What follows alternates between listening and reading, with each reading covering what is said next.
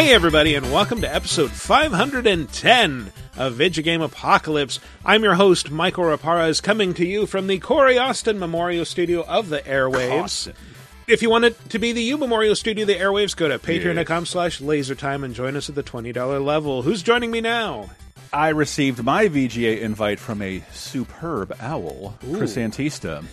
And special guest. My uncle works at Nintendo, Anthony Abbott. Hey. Yay! Bruce Wayne Brady on everything. On everything, that's it. Oh, Bruce Wayne Brady's the best. Ah, I think that's why I picked that name for that uh, response. but mainly on Twitch and Twitter, right? Yeah, Bruce Wayne Twitch and Twitter. You can find me on Twitch on the weekends. Uh, currently playing kind of just random things through my backlog, and uh, on Twitter, just talking about games, movies, and kind of everything. You don't want to plug your Mastodon here or anything like that? No? I'm not Now, doing now that, that yet? Twitter's apparently coming apart at the seams today. You know, couldn't even respond to messages. I mean, yeah. Twitter was kind of built in a fire anyway, so. it would- That's true. It's it's episode 510 and you know what that tells me? That tells me in the entire run of our show there have been 10 weeks where we have either not recorded or not numbered an episode because it should be 520 because this is our 10 year anniversary. Oh! 10 years of this nonsense. 10 years. Yeah. Can you.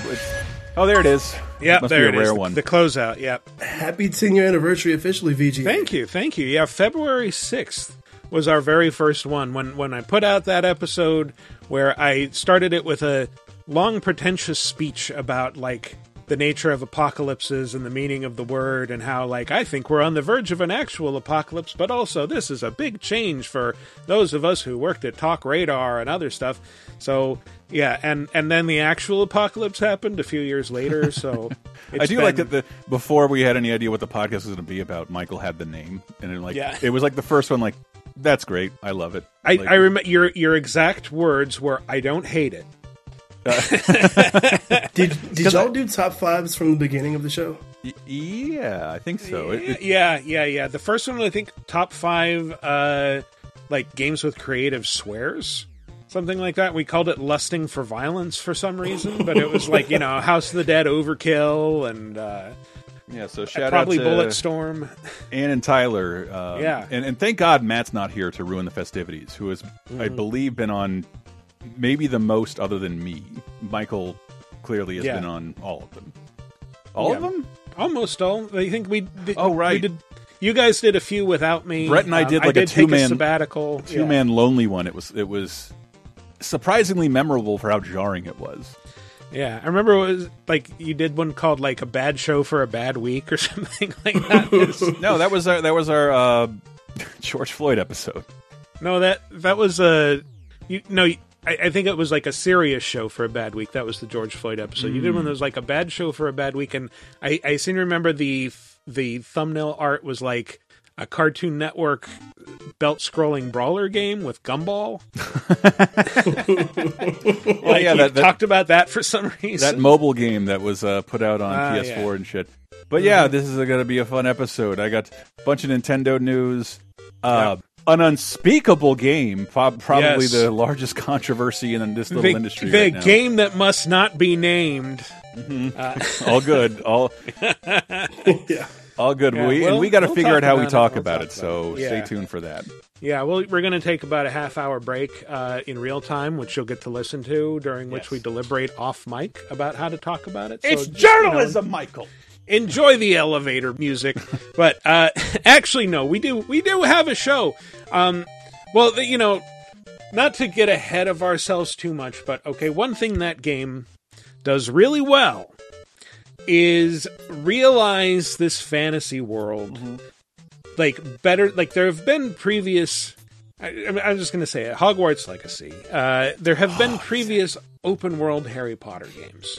None of them had quite this much money or skill or time behind them. So, like, for whatever else this game is, it is a very lavish recreation of Yeah. the Wizard School. And you had this idea, Chris, to talk about adapted open worlds. Yeah, like a, a game that creates an open. Just just thinking back to like you know being a little kid obsessed with Star Wars or right after you watch the Lord of the Rings movie, or even dare I say, The Matrix. Like I want to be present in this land and see more about it. And you know, I, I think regardless of what you think about the controversy around Hogwarts Legacy, it does a great job at that. And it's um, there's been plenty of immersive open worlds, just not a lot with licenses or a, adapting an open world that exists from a previous medium. And mm -hmm. yeah, I thought that would be worth looking back on because there's there's plenty of license. The, the previous Harry Potter games, like it's an open world, and like yeah, but it's dull and lifeless and nothing is moving yeah. and there's nothing to do it's just a lot of walking mm -hmm. and oh and, the staircases move back and forth at 90 degree angles is that exciting to you great a thing i can barely interact yeah yeah but it's it's worth applauding like video games it's what they should be doing, you know? Like yeah. they sh they should be mm-hmm. letting you play in these worlds you want to visit, but due to the nature of licenses, it yeah. becomes unfeasible unless you own the developer and publisher. To, to, be clear, we're not applauding the game. We'll get into our thoughts later. yeah. Don't turn us off just yet. And and it's kind of evolved as we talked about it. Yeah. Uh, into like it, it's not just based on other mediums, but also like real world locations that you really want to visit or that are, you know, difficult to visit, but that are rendered in really lavish detail. And so it, it kind of became like a virtual tourism thing. Like, this is a chance to get up close and personal with this place that you have only, you know, read about or seen pictures of yeah. or seen in a movie magical lands you mm -hmm. you might find it hard to visit in real life. Yes, like you know Pittsburgh from Fallout. You know, oh, you, you, got the pit. Uh, everybody fantasizes about taking a vacation to Pittsburgh, but or this Atlantis. game lets you explore it. Yeah, or Atlantis. so stuff. many I, Atlantises. I I have seen I you know I think there's a lot of people making leaps and bounds like uh, recreating dead amusement park rides and entire amusement parks in virtual reality. Mm -hmm. So you still have a way to yeah. experience those once again, RIP to Six Flags Atlantis slash Six Flags Miami slash just Atlantis when it lost the Six Flags license. Uh, water park I spent days and days and days in that is has been obliterated for 30 years now and i would just love to go back and walk around that, i think didn't donovan write a song about that theme park he did yeah wait so. ah, all right. Well it's gonna be it's gonna be a fun show i promise. So let's get into this with number five.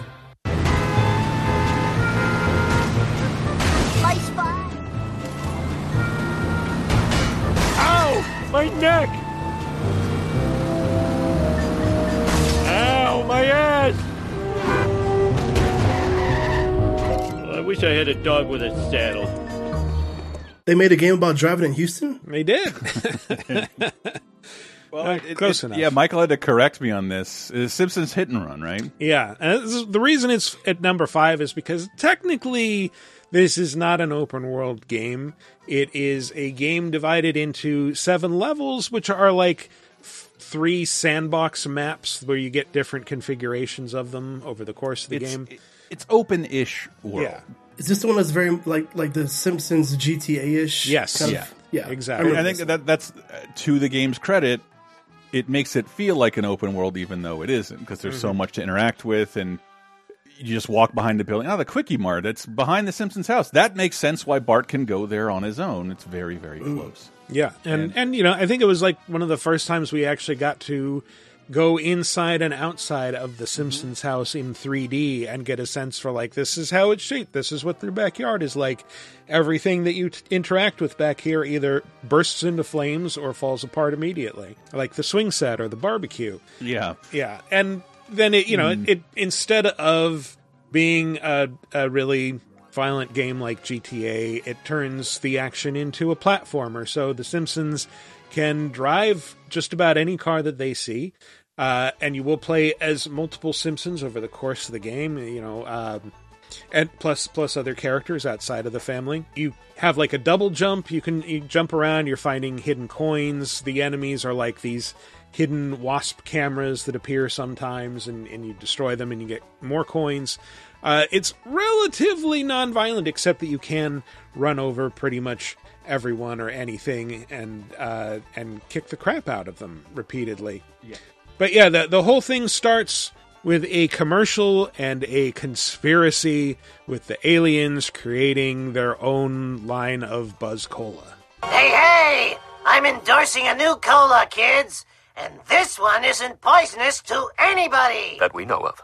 New and improved Buzz Cola is made from only the finest sugars and waters. Plus, it has a special ingredient, too hot for the FDA. It'll give you the get up and go you need to do all the pathetic stuff you have to do. Try new improved Buzz Cola. He hands it to a mascot in a in a can suit. The mascot takes a sip and immediately spits it out inside the suit. But I, I wish I could mix this with the Simpsons game from 2007 because hmm. the writers had a little bit more awareness of what games Yeah. were and how to write for a game, mm-hmm. and it's definitely a funnier game. But you know, I played this on my original Xbox a few years ago. This is it. It it would be like a shitty open world GTA clone if not for the license in the Yeah. world that it creates If- and like all this fan service that you want to do. It was it always had a smile on my face. I just love being able to drive a Homer through the Stonecutters tunnel. yeah, and you know, up to Mister Burns's house, and uh, to, to all these different Springfield landmarks. You get to interact with a ton of familiar faces from around Springfield, all of whom have the original voice actors behind them. I gotta play Bone Storm 2. Give me one! No can do, my pointy headed friend. I need the power of video game violence to run my latest invention slash monster. If you find me a World War II communication radio and a satellite, then my creation will live and we can play with it and enjoy the frolicking. Oh, cool. Real violence is way better than TV violence. It's like a level boss come to life. Now, who would have a World War II radio? That guy that sells all those grenades to Nelson might. I better check. Herman. His name is Herman. I've never played Hit and Run, but that this game I've heard people talk so highly about, and I've seen people even like still like streaming it, like, and people seem to love this as much as like up there with like the arcade game. You know, well, I think there's been a, a fan remake in the works for a while that somebody's, mm. you know, trying to make it open world and they're like re redoing all of the cutscenes. So instead of this terrible, awkward 3D animated versions of The Cell-shaded. Simpsons, yeah, it's well, it's cell shaded. It looks like the cartoon. looks two dimensional, Which sucks because like the Simpsons creators are like, we would love to see this game re-released, and Yeah. the only thing you'd have to change is one of the playable characters. A poop. Yes, that's true. Well, Oh, this this okay. is the only. Here's a game where you can hear these voices of uh, characters that no longer have these voices or appear in the series. Quickly, cover my incontinent children's tushies. That was close. Another minute and my office would look like the Ganges River. They're both problematic. My God. And that fulfills our white guys doing uh, other ethnicities quota for this episode. We can't play any more from any of the other games we're going to talk about. Yeah, yeah, but this this is just wonderful, and it's. Uh, I, I feel like maybe the Simpsons game is better, but I had a blast with this as a discerning twenty year old. Yeah, I- the the Simpsons game just never held my attention as well as Hit It's too fucking long, but it has so much dialogue and so many cutscenes and so many gags. Uh, that makes. If we're rating this as a good open world game for the reasons of its license, then that might make the Simpsons game better. It hides a pretty, what do you call it, uninspired, yeah, run of the mill game uh, underneath a great license and fan service. absolutely. Yeah, ton, tons of fan service. Uh, I think my the my favorite part of this game that still stands out is Homer's late for work, and so in order to keep from getting fired, he comes up with the brilliant idea of uh, destroying Smithers' car before Smithers can reach the plant. My convertible! I just waxed an undercoater. That's what you get for expecting me to do the job for which I am paid. What? Lousy, rotten karmic retribution. Yeah. and uh, yeah, it took hours for it to get annoying because there's there was a lot of dialogue packed Yeah. into this little DVD. And uh, yeah, we tried to stream it one time, but oh lord, did it chug! But uh, it's yeah, still playable on the original Xbox if And you can on find a copy in the wild. And well, that the the Xbox One just looks way better. Mm, that's true. And probably backwards Significantly compatible on the X and S and everything. I'm guessing. Maybe. I Could don't- be. I, I don't know. I don't because I remember No, it was one of it's- the few times. Okay. I did check trying to play it for this, and like, oh, okay, now I need to I think you can play it on the 360. So, you know, you're you're two consoles behind, but there's there's a silver lining. You can go into any thrift store and buy any Simpsons game you want. Uh, yes. Sure. All right. Well, let's move along to something else adapting an animated world. Number four. What has become of this city? There used to be laws, justice, not anymore. Crime is out of control. Cats are missing, and townspeople are being victimized. Oh, hey, who pooped on my porch? What's going on with you? Whoa, whoa! So, what game is this, or games? South, Park, The Stick of Truth, and The Fractured Butthole. Yeah. I did it! Yay! You I gotta did get it. those Chinpokomon, man. Which I did it. They both uh, recreate a map of South Park as an open world that you can freely explore in 2D, and it looks exactly like the show. Like they use the same assets they use on the show. and the same writers and this like the, the, Yeah. the process behind it was kind of amazing because Trey Parker and Matt Stone were the first advocates for games that I can remember who were like really blunt and honest about yeah the South Park games available for PS2 and Dreamcast are total shit. We have nothing to do with them Mm-hmm. other than doing some voices. And they always talked about wanting to make like a big fuck all game and like the game's only downfall is you know, we play games to look good and like this just will always look like South Park. and and it is also like purposely at least uh, Stick of Truth is made to be a dense JRPG and it is unbelievably the different flavors of chips you'll get for like holy shit this is too much so I've never finished one of these because there's there's like so much to do and so much to see. I, I haven't either, but they and they also function as you know very good RPGs, but also as like little mini seasons of the show. You know, mm-hmm. and if you ever play like one or two South Park games, these are the ones because yeah, Oh, yeah. when those games were coming out back in the day, it was kind of like let's grab an episode and make it a game, and those were total dog shit. Yeah, it's Yeah. like the first time I remember EGM doing. We got four variant covers for each member of South Park from the N64 game because this property is that big. And then I want to say it's not that big, but I believe they just signed like a nine billion dollar deal. And if you have cable, they rerun South Park from dawn till dusk. It is like practically all the network is nowadays, other than Office reruns. I still remember. I think it was the N64 one. Like back in the day, IGN actually ran like I- IGN or some other site. Some site ran a an quote unquote interview with Cartman. And like, Oh boy. oh, this is real bad, guys. Ugh. Why are you doing Ugh. this?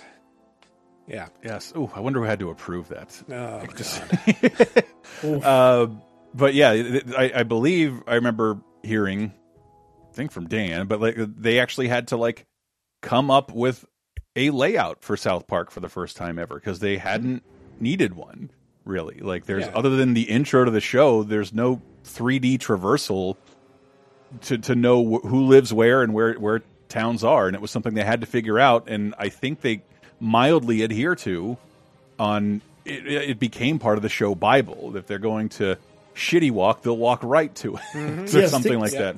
Stick of Truth was kind of the first time that you got that full context of where everything was located at, like all the way on that scale. Quiet mountain town. And you you can go to a lot of recognizable locations. To wit, South Park is chock full of things to shoot that would delight any taxidermist, survivalist, or weekend animal death enthusiast. Ain't much I can sell to a miner.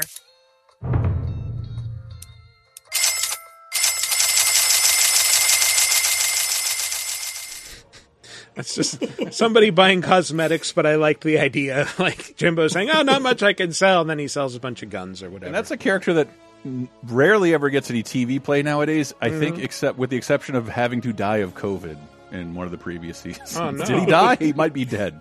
I don't know. I watched all those cover specials. I can't even remember. They're kind of Yeah. like in one giant blur in my memory. Doesn't someone turn into a dick in one of them? I'm pretty sure. South Park, so possibly. But yeah, like I, I think this helped rekindle, like this helped rekindle my love of South Park. I'd been kind of like didn't care about the show for almost a decade, and went home for Christmas, and they had this like three episode arc that was clearly made to coincide with the game. And it's it was hilarious, like them playing uh, like a multi episode game of Lord of the Rings. Yeah. Oh uh, yeah, around with South the with Park. the betrayal garden from Game of Thrones. yes. I remember Uh, yeah, and where that ended, it kind of led into the game because it's like we can play with anything, even this stick. Like, oh, it's the stick of truth. Got it. but but ties into the you know, if you're a fan of the show, and I know a lot of people aren't, especially Mhm. people listening this week, Mm. but uh, it's a must play. You have to see it. It's like, Mhm. and it's on so many like Game Passes and PlayStation Pluses and Ubisoft Plus. Yeah. Just give it a shot. So yeah, full disclosure, uh, I do work for Ubisoft, which published these, but even so, I haven't finished them either. So I was kind of surprised to find out that you get to go not just all over South Park. In that first game, you get to go beyond the bounds of South Park and into the uncharted north, which is an 8-bit RPG. You're not from around here, are you? Welcome to That's the show. amazing. Can I interest you in my wares?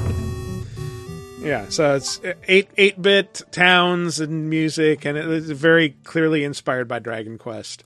It's so weird. Of all the things South Park has done, that is such a needless stereotype of Canadians, but it doesn't offend anybody. Hey, buddy, I'm not your guy, buddy. Other than the like, you know, occasional buddy guy, like that that's totally baseless. Like it's, that doesn't reflect any real person.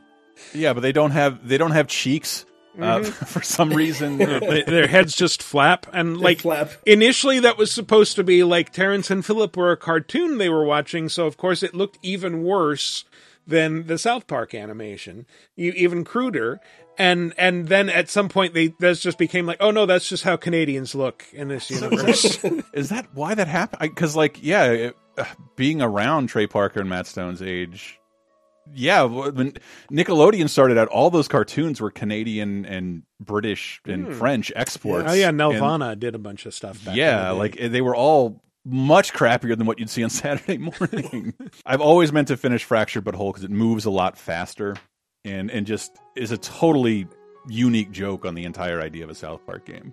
I didn't know after all these years that that 8 bit section was even in that game. Yeah, I didn't either. That was a surprise. So, spoilers, everybody. We just alerted you to something you maybe didn't know about. And I know we played a clip of it on the but Fractured But Whole. You can create whatever whatever character you want in the character creator of any kind, and no matter who you create, rednecks pull up and like, we don't take kindly to cisgendered whites around here. Yeah. Oh, look, it's a cis white boy. Let's I show gotta this say- thing what you. I gotta say, and for those listening, I am a, a, a black male on the show, if you don't know. And when I found Well out, revealed. when I started making my character, that if your character is black, it increases the difficulty. I was like, it does. Not, if you I don't think black- it really does. I think Well, it's like just- as a joke. It's like it's Yeah. like the difficulty or something supposed to go Mhm. up like a smidge. Wow. I found it out making my character and reading about that later. especially in that town. yeah, yeah, yeah.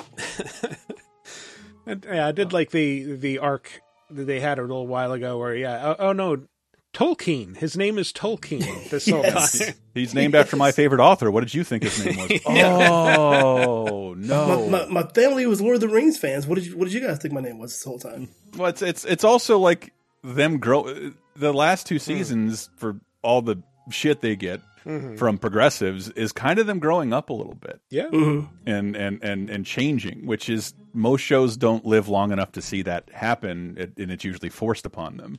Yeah. But yeah, you can fight Man Bear Pig in one of the games, but then Man Bear Pig in one of the recent episodes turns out to be very real, Mhm. and basically have to uh, like do a narrative sp- apology to Al Gore.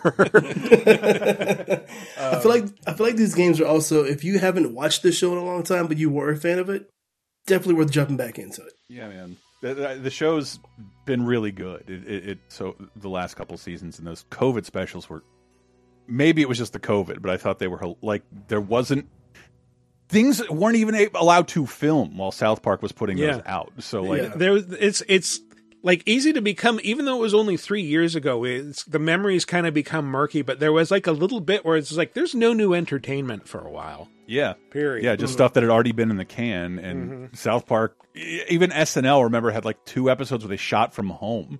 Yeah.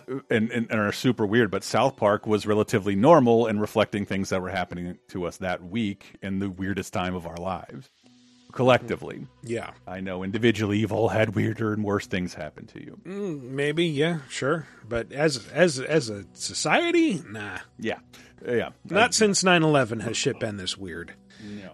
anyway not i don't want to get into covid too much uh, But yeah, like it just, but just the, Yeah. interacting with town folks and st- like anything that they could make familiar that they could put in the game they did. Mhm. It's like every Mhm. like I didn't even know what they'd add in the sequel other than change the gameplay pretty radically.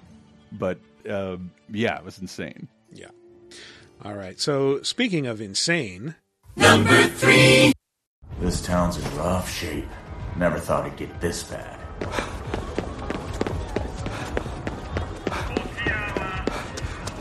Is this really Shibuya? Uh, getting into the real world here with uh, adapted locations. Uh, we once did a an entire episode about video game recreations of Shibuya, the neighborhood in Tokyo, with the you know the famous scramble crossing, etc. This might be the best representation of it, There's a game called Ghostwire Tokyo that came out uh, last year, and I was kind of on the fence about whether to give it to this or more recent Yakuza Judgment games because they're both really good for just strolling around in first person in beautifully realized recreations of real places and just sort of taking it all in as a virtual tourist. Like I'm gonna wander around and admire the way that the uh, the lights reflect off the rain slick street, and then I'm gonna wander into a shop and stare at all the individually rendered goods that are sitting on the store shelves that I can't interact with, but I can look at. But maybe, depending on the game, I can sort of knock around and, and make a mess out of. I, I don't know if either of you have played Ghostwire Tokyo. Not yet, no. I haven't played it, but uh, I, I remember when it was revealed at E3, you know, a couple of years ago, and Mm-hmm. it always looked really interesting. And after it was released, I just never got a chance to jump into it. But I'm really curious about it.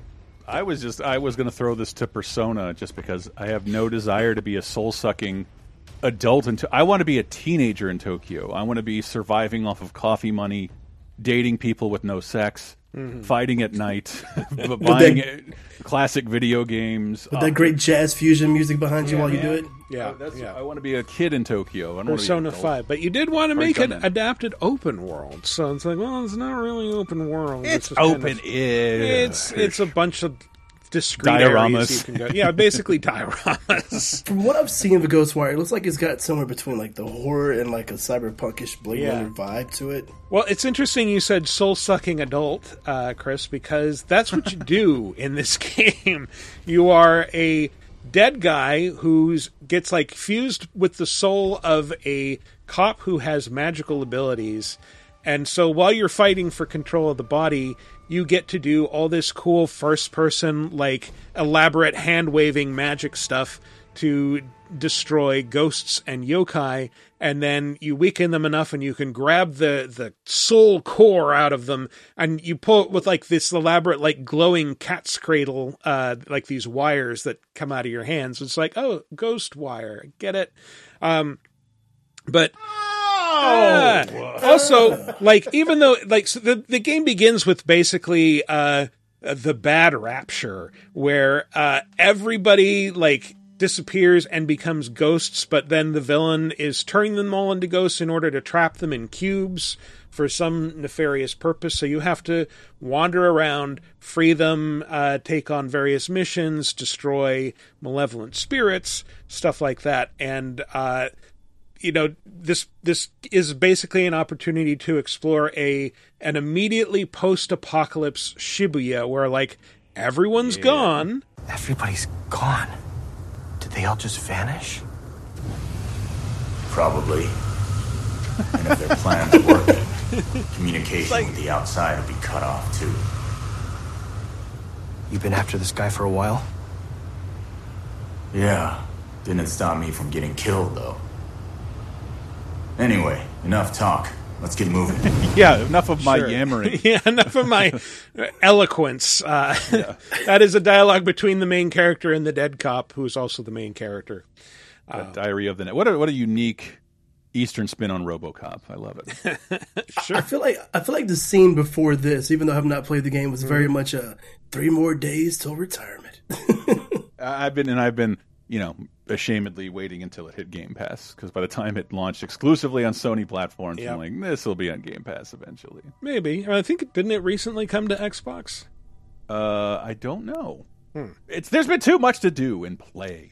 That's true. Especially for the holidays. But yeah, no, it you know, I, I, it didn't score so well. I did really enjoy it, but I think you know, we're appraising the open worlds and Yeah. the the fantasy that kind of drives the exploration here, like this is this is really good, and this is one of my favorite games of the last couple of years. Just for like, yeah, I'm just gonna go stroll, walk around slowly and take in the sights, and like this is almost a one to one recreation of like one of the hottest tourist spots in Japan. Can you go inside places? You can go inside a lot of places. Yeah, you can you- Oh. like not just like major places. Like you know, there there's like levels set in like uh, the hospital, which the the central hospital in this version is a little bit bigger than the real one.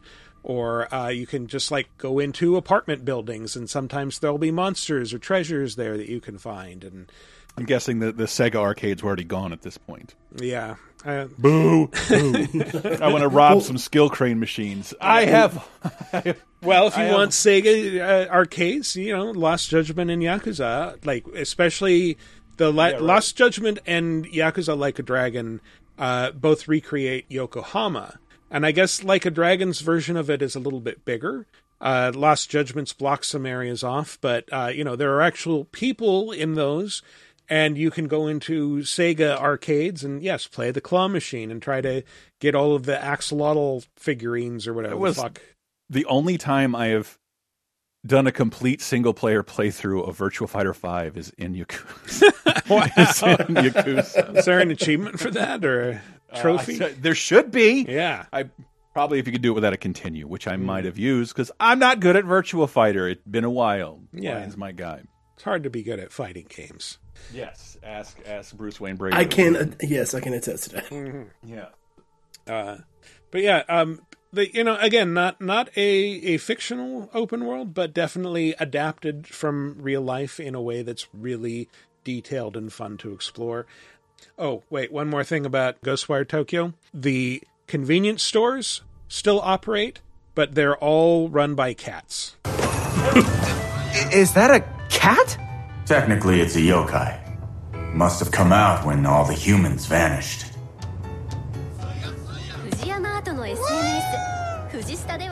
But yeah, I love the atmosphere of like, yeah, they have radio ads and, and canned music running on speakers in the background. You can hear like stuff coming out of buildings while you're running around the street. The, the level of detail is amazing. But let's move back to the fictional world for number two. Alfred, have you got my location? Only just, sir. There's more interference than usual. I need an immediate drop on the roof of the Ace Chemicals building. I'm on my way there now. Of course. what is this? Arkham City. Yes. The City. best of the Arkham Yeah. games. Uh, you can argue that Arkham Knight has a bigger and more beautifully realized open world, but I think No. Well- there's less to there's less to do, and it's built to accommodate the stupid Batmobile, is which is part of the worst thing about that game. Whereas this one, you're all on foot. Everything you can touch, enter, is representative of something from Batman's world, the best of Batman's world. Yeah, by the way, it's one of the things I love it's about. it. all like recognizable stuff. If you're a fan of the comics or the animated series, there's like, uh, you know, of course, Ace Chemicals. There's like, you know, the, think there's like a, a giant neon Manny Zeus billboard in the background, but it's it's all like old Gotham. So it's you know the landmarks that you associate with Batman because he hangs around in the shitty part of the city a lot. Yeah, and and even like even Paul Dini, who worked on animated series, had something to do with writing the story for this game. Hmm. Yeah, and, and getting the oh, that's voice true. actors from the animated series to. Rep- it's, I always, yeah, it's like the No Man's Land comic storyline with a new look, with the voice talent of the characterization of most of the animated series. It was amazing. It was just this Yeah. amazing best of everything Batman's ever done. Mm-hmm.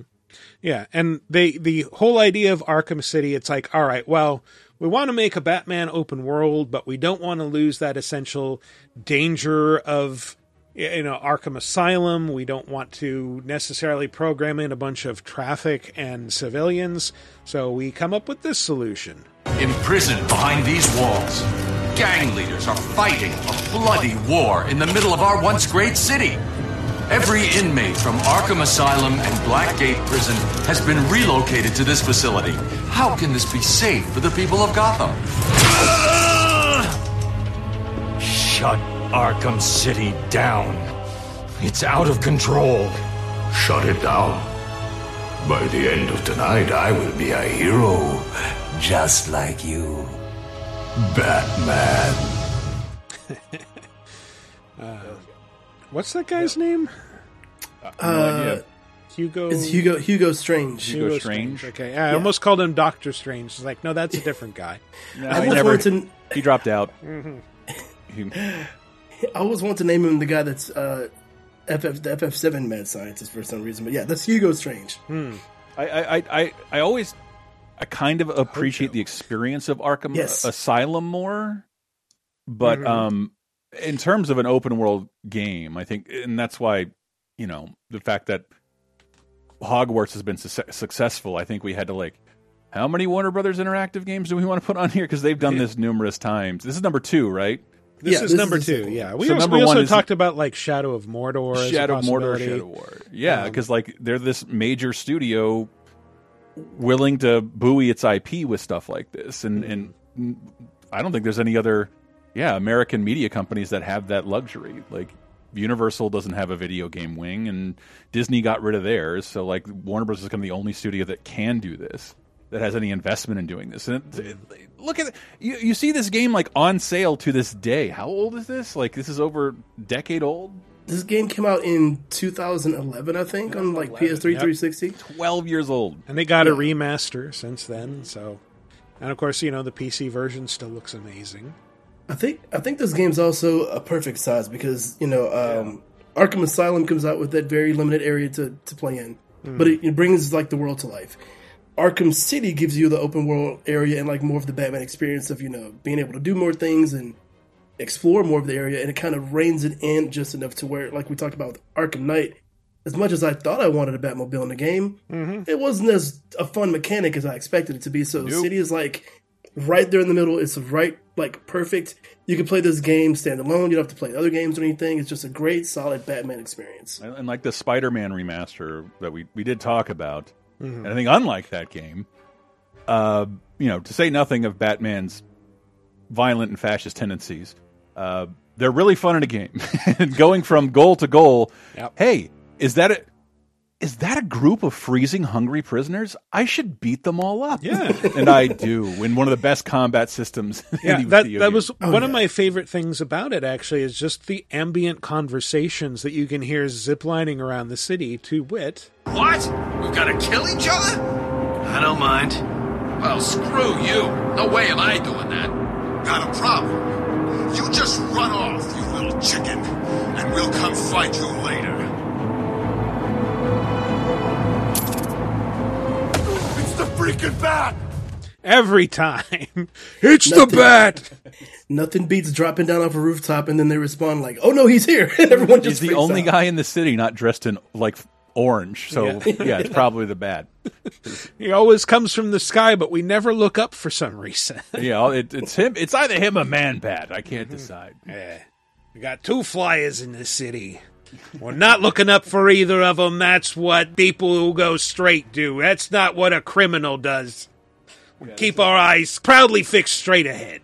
But still, as as it just it's weird to think about. Like, you know, we were when I was a little kid. I always say, you know, if you haven't listened to our Patreon episodes, we talk about superhero memories. But like, comics were expensive, and the only hmm. thing I had when I was six years old to experience a superhero every day was Adam West Batman, and I I didn't know it was old, and it wasn't campy to me. It was just awesome and Batman.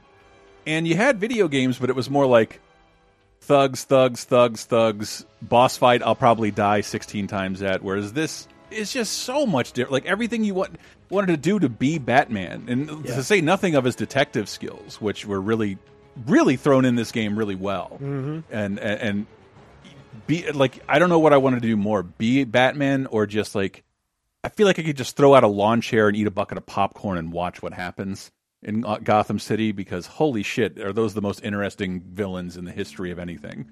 Uh, it's just amazing. Yeah. All this darkness and neon and filth. Perfect, man. It's like it's everything I wanted to see outside of some 60s Batusi dancing. And the the Riddler trophies just were the icing on that cake. Just so much to do. Like it felt like eating the whole fucking city. Yeah, man. Very, very, very good. Mhm. And, Damn good Batman story too. Yeah. So we're going to go back to the real world, sort of, for our. It is hard out here for us, you know. Bandits are always up our asses. Then you should trade this ring and be done with it. I know, but Giza has so much wonder and mystery. You just have to look hard enough. And the rewards, oh, the rewards. So I have thoughts about, you know, more recent Assassin's Creed. Odyssey had maybe the most fun characters. Valhalla has the best fighting. And I think Origins might have my favorite open world. Like, it gives you all of ancient Egypt to explore. So Assassin's Creed Origins, but mainly I picked this because of two places that are a lot of fun to poke your nose into in this game, which are you know the Library of Alexandria, which of course is ancient wonder that is no longer with us, and uh, the pyramids at Giza, which are gigantic and take a while to climb. And of course, you will climb them because once you get to the top, what can you do? You can Scraw! yeah, you can do the sync point with your eagle and uh, increase your eagle's uh, perception, and then you can slide down like so. Climb, climb, climb, climb, climb, climb, climb.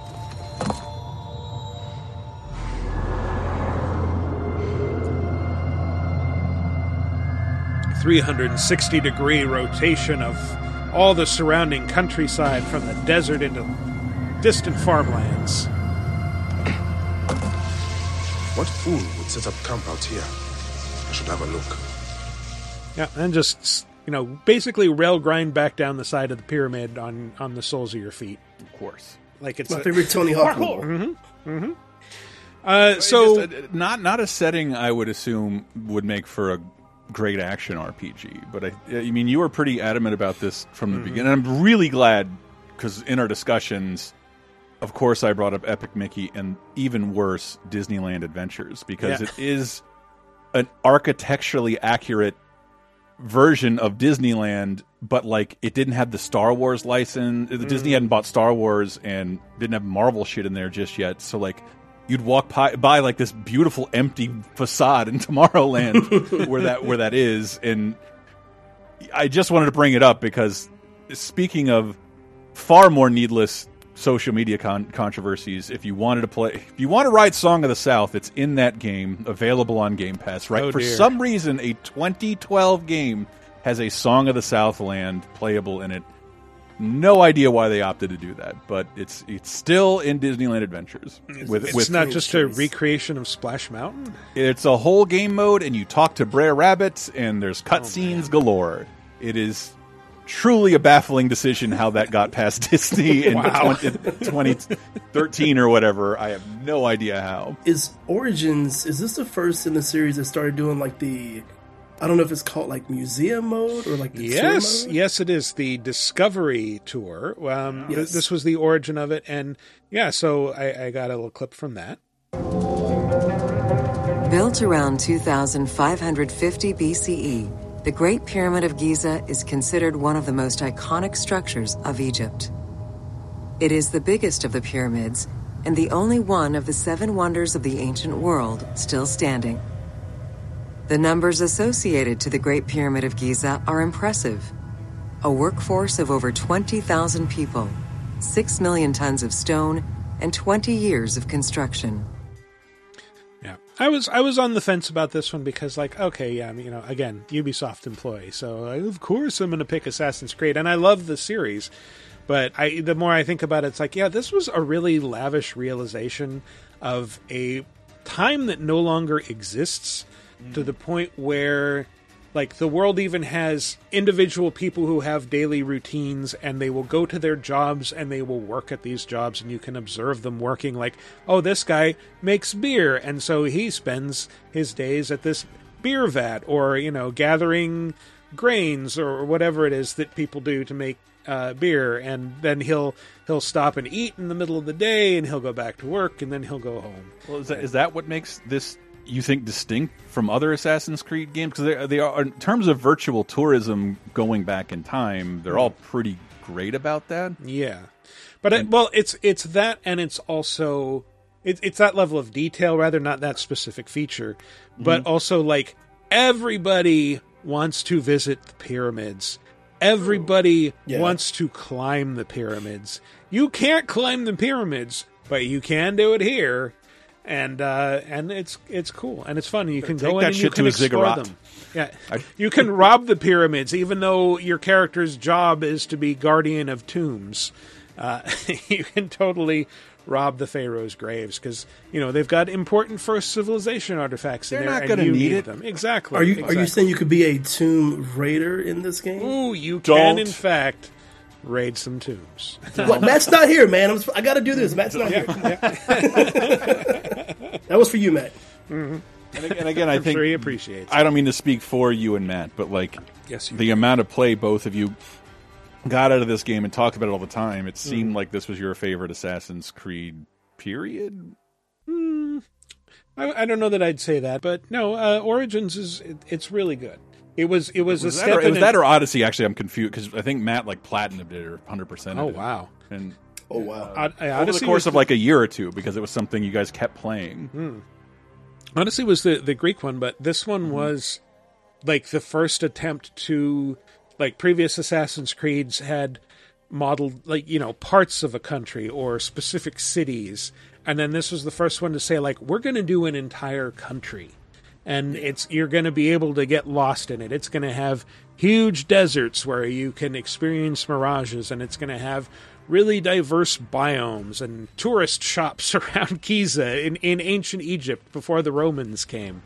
We're talking about these games where you can, you know, take these virtual tours of these worlds and these Mhm. places. And that discovery mode was a thing that when that came out in that game, it was one of the things that made me want to play the game more because I was like, I've never been to Egypt and I love museums. And that mm-hmm. to me was the closest I could probably get to going to Egypt anytime soon. So that I thought was actually like a really cool thing to add into.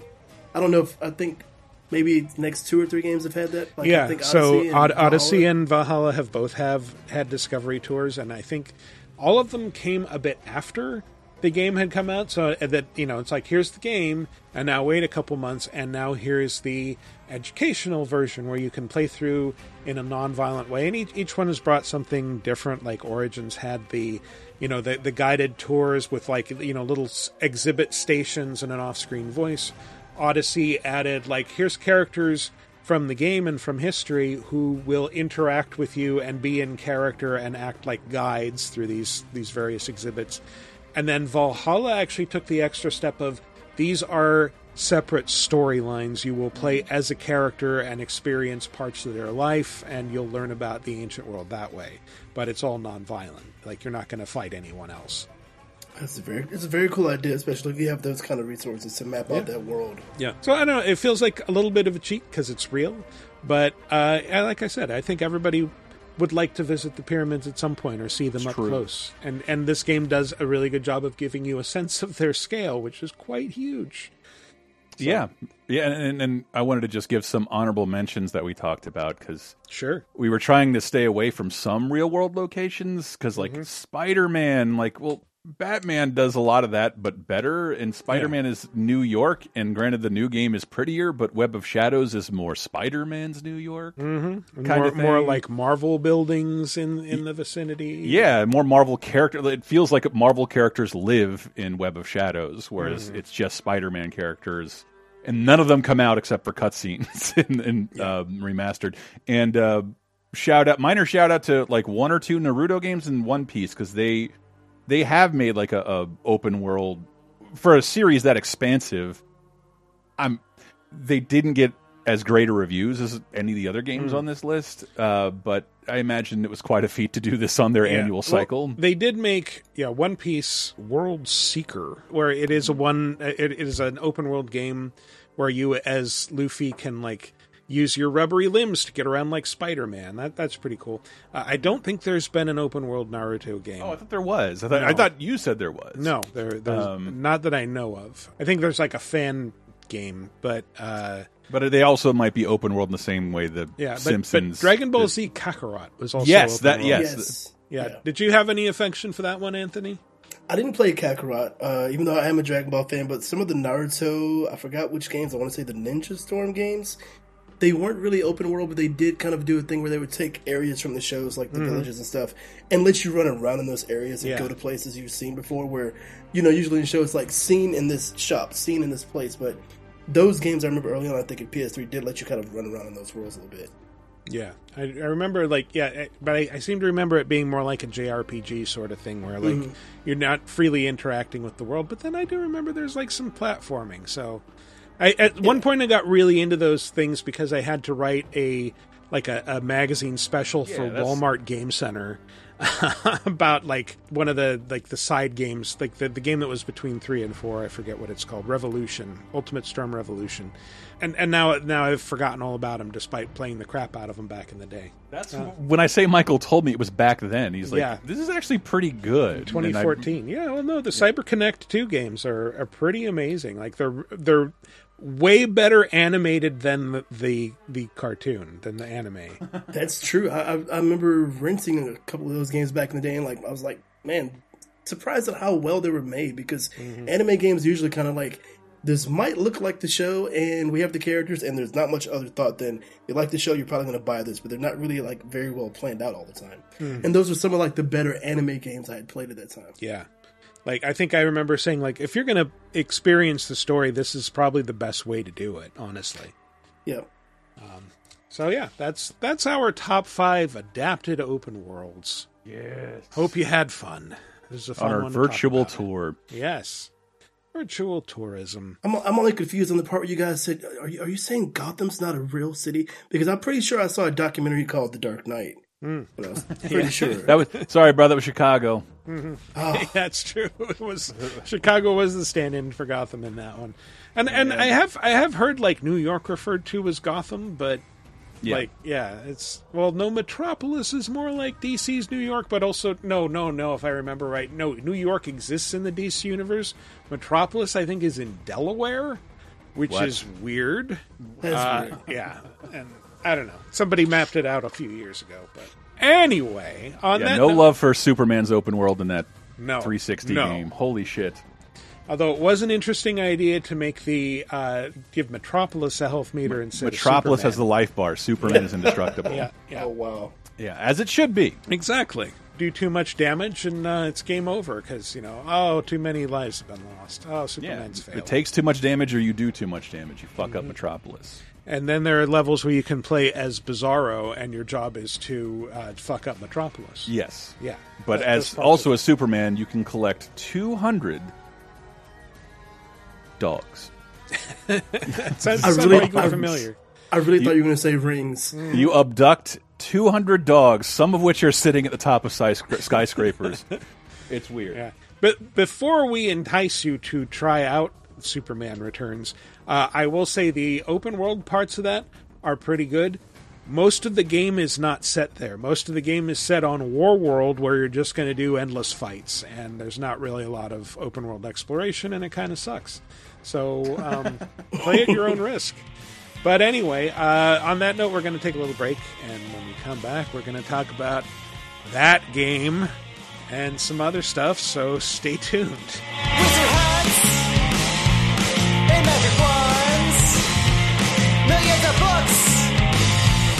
But you just read one. So go to the library, go to the store, there's tons of fiction or to explore. I'm down on the ground on my knees, begging please, won't you please, won't you please, won't you please read another book? Any other book? Read another book. Any other book? Let's get scratching. Would you like exclusive bonus podcast commentaries and more from the LaserTime crew? Then we strongly encourage you to support this show on patreon.com slash lasertime. It supports not only this show, but all the rest of the LaserTime network. You'll get commentaries, play games with the hosts, see exclusive videos first, and receive an uncut weekly ad-free podcast bonus time. Speaking of which, here's a quick taste. 1978, they're shooting Superman 1 and Superman 2 back Yes. to back. I'm kind of becoming comic obsessed in the early to mid 80s. I think Superman 3 is on the verge of coming to video, but basically I could just rent the first two over and over again. So I mm-hmm. watched those over and over and over again. And to me they they warm my heart and by the time the Donner cut came out in what are we talking 06 to coincide 06, I think, yeah. to coincide like I watched it and like, you know, I read this is technically better. I was a little kid. I didn't know what happened. I didn't want this version. It I felt nothing when I saw it because like this is just not the nostalgic version I have for Superman. And Steve has an, an experience I'd like to talk about. It's hard to call any of these movies good because they're all bad and pee in the eye of Superman and, and everything you know about Okay, it. okay. Get Bonus Time, a weekly uncensored and commercial-free podcast every Tuesday, starting for just $5 on patreon.com slash lasertime. And welcome back to our final segment, where we're just going to dive into that real final segment Yeah, possibly. This is this is the one that's going to get us canceled. We're all going to have to Oh. lock our Twitter accounts. Let's just jump in with. These the new releases, they are releasing new These the new releases, everybody cherish them. So I want to start off by saying trans rights are human rights. I, I this is something I feel pretty strongly about. We are going to talk about the game, and we are going to talk about the controversy with the game, because it's very difficult to avoid. If we don't talk about it at all, that seems cowardly. If we do talk about it, that's just adding to the toxicity and the noise this week. So I totally get it if you don't want to hear it. And if you don't, then uh, go ahead and skip ahead to the one hour, 23 minute mark. And uh, you can hear about stuff like Pizza Tower and the Nintendo Direct. I played the game with, uh, let's call it a PC two hour demo, quote unquote. And I enjoyed what I played. But I also feel like the problem here isn't really the game itself. Like the Not even whether little. whether the Yeah. game itself is good or bad has nothing to do with the controversy around it. That controversy No. is entirely down to creator J.K. Rowling and her putting a respectable face on transphobia. And I, I, I do want to. I, I wanted to start this by saying "fuck J.K. Rowling." Yes, period. thank you. That's that's much more eloquent. Yes, and, and and and and it's like, you know, every once in a while I see someone who eats at Chick Fil A, and I'm like, really? Ugh. And then I move on with my life. I don't try Mhm. and convince them how they should never eat Chick Fil A. It's just something I don't like to support, and that's okay. And there's just been like uh, we. It's the longest conversation we ever had on how to or even if cover a GAM, and we had a little bit of that with 30 2010 and discussing the Harry Potter movies.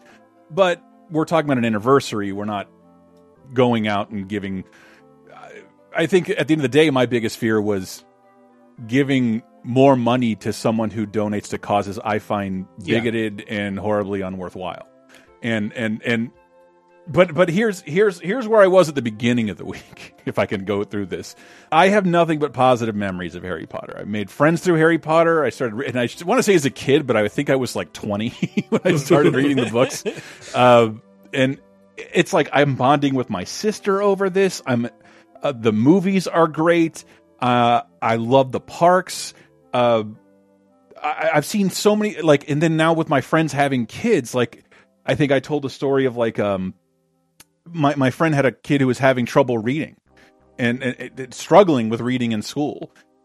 Handed her a Harry Potter book, ended all over. Instantly got into it. Uh, I I even have someone in my life now who's you know, like I can talk to about this who's a teen uh, LGBT person and huge Potter fan. Their their their, their opinion was like fuck fuck J.K. Rowling. I'm not, and that was my opinion. Like uh, this is a. I think what she's doing now is antithetical to a lot of the themes of the book. Mhm. Disinclusion Yeah. Yeah. and and and, and I think.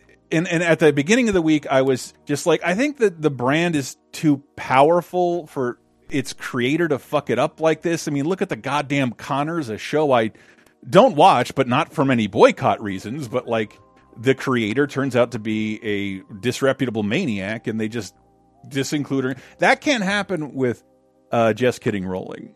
And and then I looked into it a little more because I, you know, I'm not on, on social media a lot, which is where a lot of this surfaces. I was aware of her positions, but I wasn't aware of like how much she dug her heels in and how how Oh, yeah. like shitty and how much of a bully she's been and she's in that like George Lucas position of like she's probably surrounded by people who are dependent on her to live and doesn't have anybody saying like dude get over this stop doing this and she's aligning herself with horrible people and most likely horrible causes and because at the end of our conversation a week ago i was just like jk rowling i get it. I don't want to contribute to her either but like i would still want a harry potter game. It's not bad for me to want a harry potter game just because the creator sucks but then after i looked into all that i was just like fuck i don't know how to justify buying this thing at all and and and, and we've been having this conversation with with friends my peers because a uh, bunch of my friends my age were super excited about this game but ashamedly so like what the fuck are we gonna do Yeah, yeah. I, I, I mean, I'm same age as you, Chris, and like I, at the time when the books and movies were coming out, I was working in retail. Hell, I was working in Toys R Us. Tell you how long yeah ago i was this working retail Yeah. And I remember talking to a lady one day, and this parent talking about how her kid loved these books, but she started reading the books, and then she talked to me about this. Where I was like, I'll, I'll get one of the books from the library, check it out, and I fell in love with the books. And then I became one of those people going to buy books at midnight, and I had friends. We're all like in our mm-hmm. twenties reading these books and crazy about the movies. I love the world and the IP that was created. I love everything, all the like good memories it brought me. I also have a lot of people in my life that I care about, and I have a lot of people close to me that are trans or LGBTQ people Yeah. that are affected by directly, like not Need- only being needlessly disrespected by this Yeah. person who should fucking know better whose job used to be empathy Yeah, and it's, it's become her whole personality now. So much so that, like you were saying earlier, I have this side of me that's like, wow, she's really doing her best to ruin everything associated with this beautiful thing she made because she's now made her whole life and platform about shouting down this horrible thing she believes in. And on the other side of that is like, shit, I I'm a fan of this creation and this thing still, but it's so I have never in my life seen anything in a video game or in the gaming community that has created such toxic interactions with people. And I was jokingly saying, I remember the fighting game community, but I have never seen people talk to each other mm-hmm. the way they've been talking to each other about this, everything around this game. So again, I think so. fuck I J.K. I want to say I support. I'm not telling people not to buy the game. I'm not telling people to buy the game. Like it's just a personal decision, and and you should weigh that with what you care about. And ultimately, God, never mind. Keep going, Anthony. I'm sorry. Well, no, no, no. I agree with everything you're saying. I, I, I'm the same way. I'm not going to tell anyone what you should do or not do. Okay, this is one of those vote your dollar things. Yeah. I will say also from from my personal experience this week, since I'm involved in streaming, I've seen a lot of people that have been posting numbers on Twitch. Now, at the time of us recording the show, the game is not officially out. People that are playing the game either had review copies or they paid money for a deluxe edition to get it three days early. So the game hasn't really hit like retail. Like by the time this episode goes This up, it will be up. largely like everyone's gonna be mm-hmm. able to, to buy it. But I'm seeing people post numbers of oh look at the Twitch numbers. The game is the boycott's not working. It's not true because the dis- the discourse is people that are curious to see what this game is, mm-hmm. but it's also people coming to those streams to fight about this game. Yeah. That is not a mark of success. There's No, nothing it's- it's- about it's- this game since it's been released that I've seen that has been I think- anything but but fighting. What I think is hilarious hilarious about the situation is like this is I want I don't know if it's the launch Portkey Games the the the label Harry Potter interactive label port Mm-hmm. and it's like if you look closely it's like over the Hogwarts Legacy logo I'm like this is the most doom company I've ever heard. I've, like the what a, what a terrible time to like put your name on Mm. something like this. Yeah. I mean, the game is by Avalanche, so they're the people who made Mad Max, the Just Cause games. Um, There's such a weird, weird little Salt Lake City developer who made uh, mostly Mortal Kombat ports. Oh, wow. Didn't they work on the Disney? Um, They the were Toys bought. to Life Disney they were bought yeah. by Disney. Uh, Mikel and, uh, Mikel turned me on to the, the the toy box mode they created for Toy Story. Actually, 3. no, I think that was a different Avalanche. There were two no, Avalanches. no, no. No, it's the same Avalanche. well, that Avalanche went out of business. No, So- they were purchased by Warner Brothers. Oh, okay. They they were purchased by. It is the same Avalanche. That's what's so weird about like. I just saw some IGN article like Sony's mascot is now owned is about to be owned by Xbox. That Cars three game that came out a couple years ago was developed by Avalanche, and they're owned by Warner Brothers. So their biggest competitor is making their. Pro- Sorry, but yes, they made they did Disney Infinity. and Bullets- Toy Story three. That Toy Story three game. shitload of Disney games until uh, Disney Infinity. Disney just shuttered its whole interactive wing, and this is their first big open world game that you know can be a little more vi- and, and so they have the chops and they're a Yeah. good studio and I, and I don't necessarily you know talking to people I'm like you know J.K. Rowling shouldn't this is a lot of people's work I'm like that's still not a great reason to support this product No, and Um, and and I, I will say I, we were both uh, right there, Chris, in that this is the Avalanche.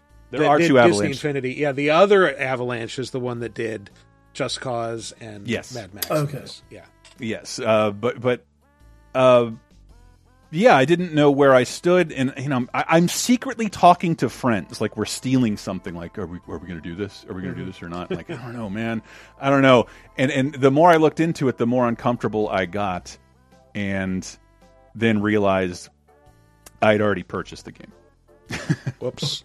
So, my main fear here is not to be on social media letting you know how pious I am, but I want to be an ally to my trans uh, friends and family, and and I, I would never want to do anything that uh, degraded. And there's no denying purchasing this game. Some of it goes to J.K. Rowling, and some of your shekels could end up going to uh, anti-trans causes.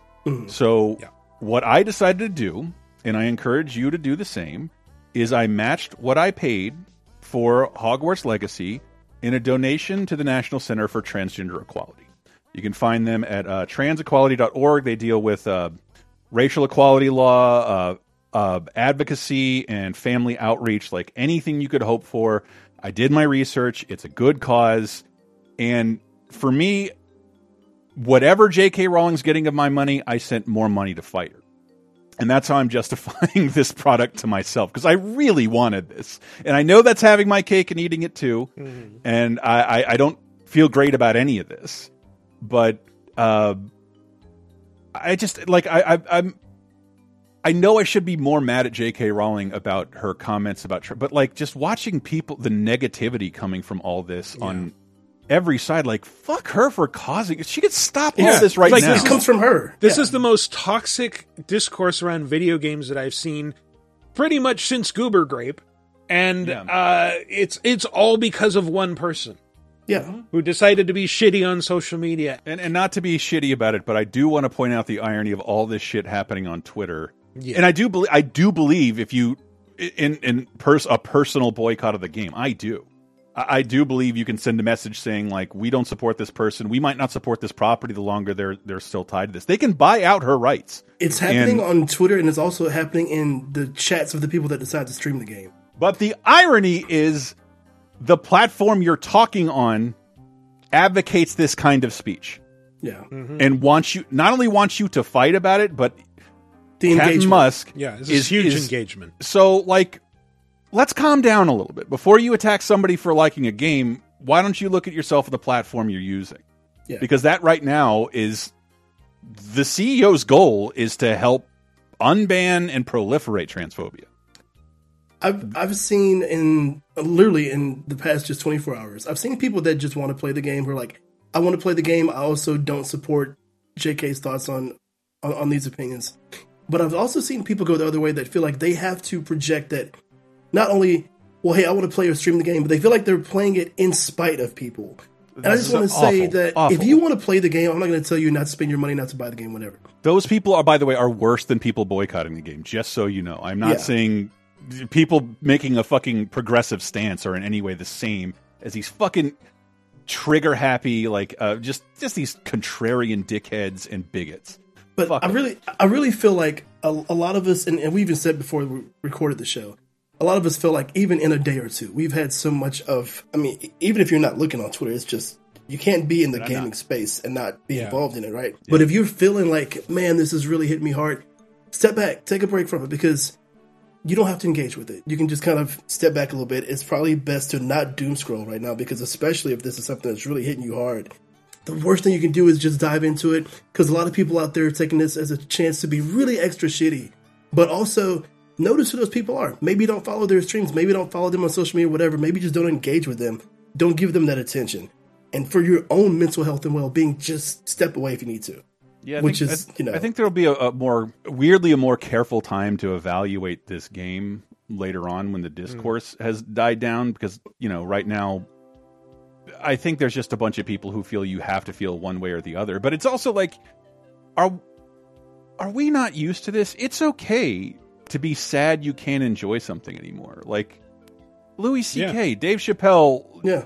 Justin Roiland. These are all people I liked and admired. And it's not that I'm boycott. I, like I don't take a boycott. I just find it difficult to enjoy when I know they're harming people I care about Yeah. or like or disparaging and disrespecting people I care about and taking just making a platform out of it. But even then, none of them have done what J.K. Rowling has done, which is just like I think emboldened. This has become her whole personality now. It's yeah, the only it's, thing. it's she- weird. It's like all, kind of all she speaks about, and I and I, I I only scratched the surface, but like it was much worse than I thought because I'm like, you know, yeah, I I, I I try to vote with my dollar, but you know, my cat's got to get food. It's Amazon or Walmart. All the Yeah. pet stores are out of business.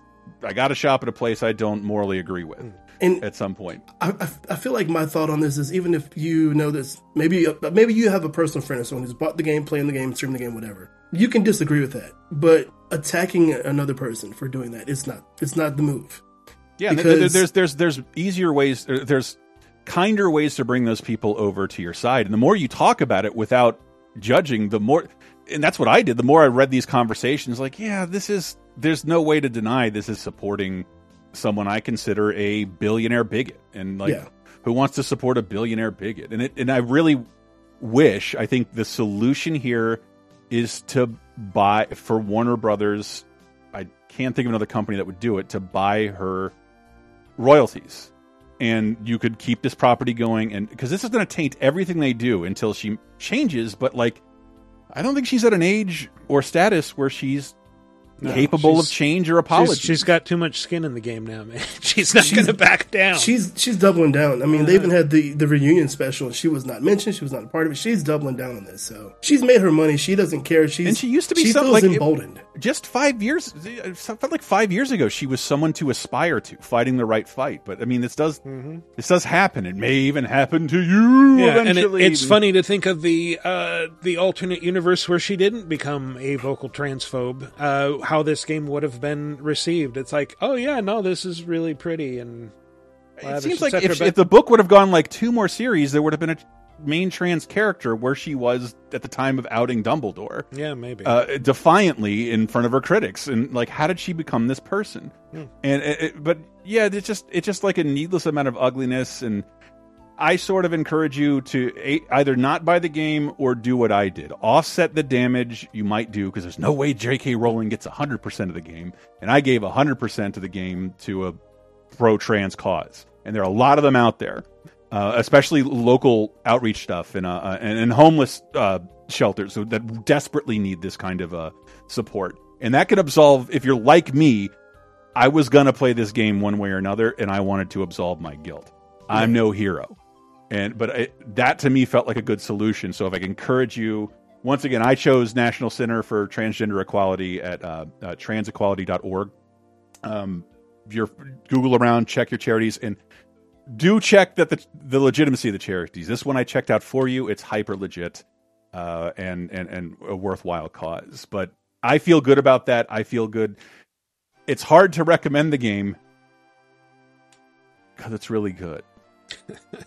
Yeah. What do we say about the game? Yeah, it's really good. Well, that, that's one thing that like the, the the discourse has been super toxic. Obviously, one thing that I've noticed is like a lot of people want to believe that it's shitty, and I get that, but I think you you have to accept that a moral stand sometimes means you'll miss out on something you would maybe otherwise enjoy. Yes. Mm-hmm. Like and I know I, I've it- seen it- a lot of these people are people my age, and like, unless you were doing what I was doing, the Harry Potter bus missed your childhood, man. This isn't. Mm-hmm.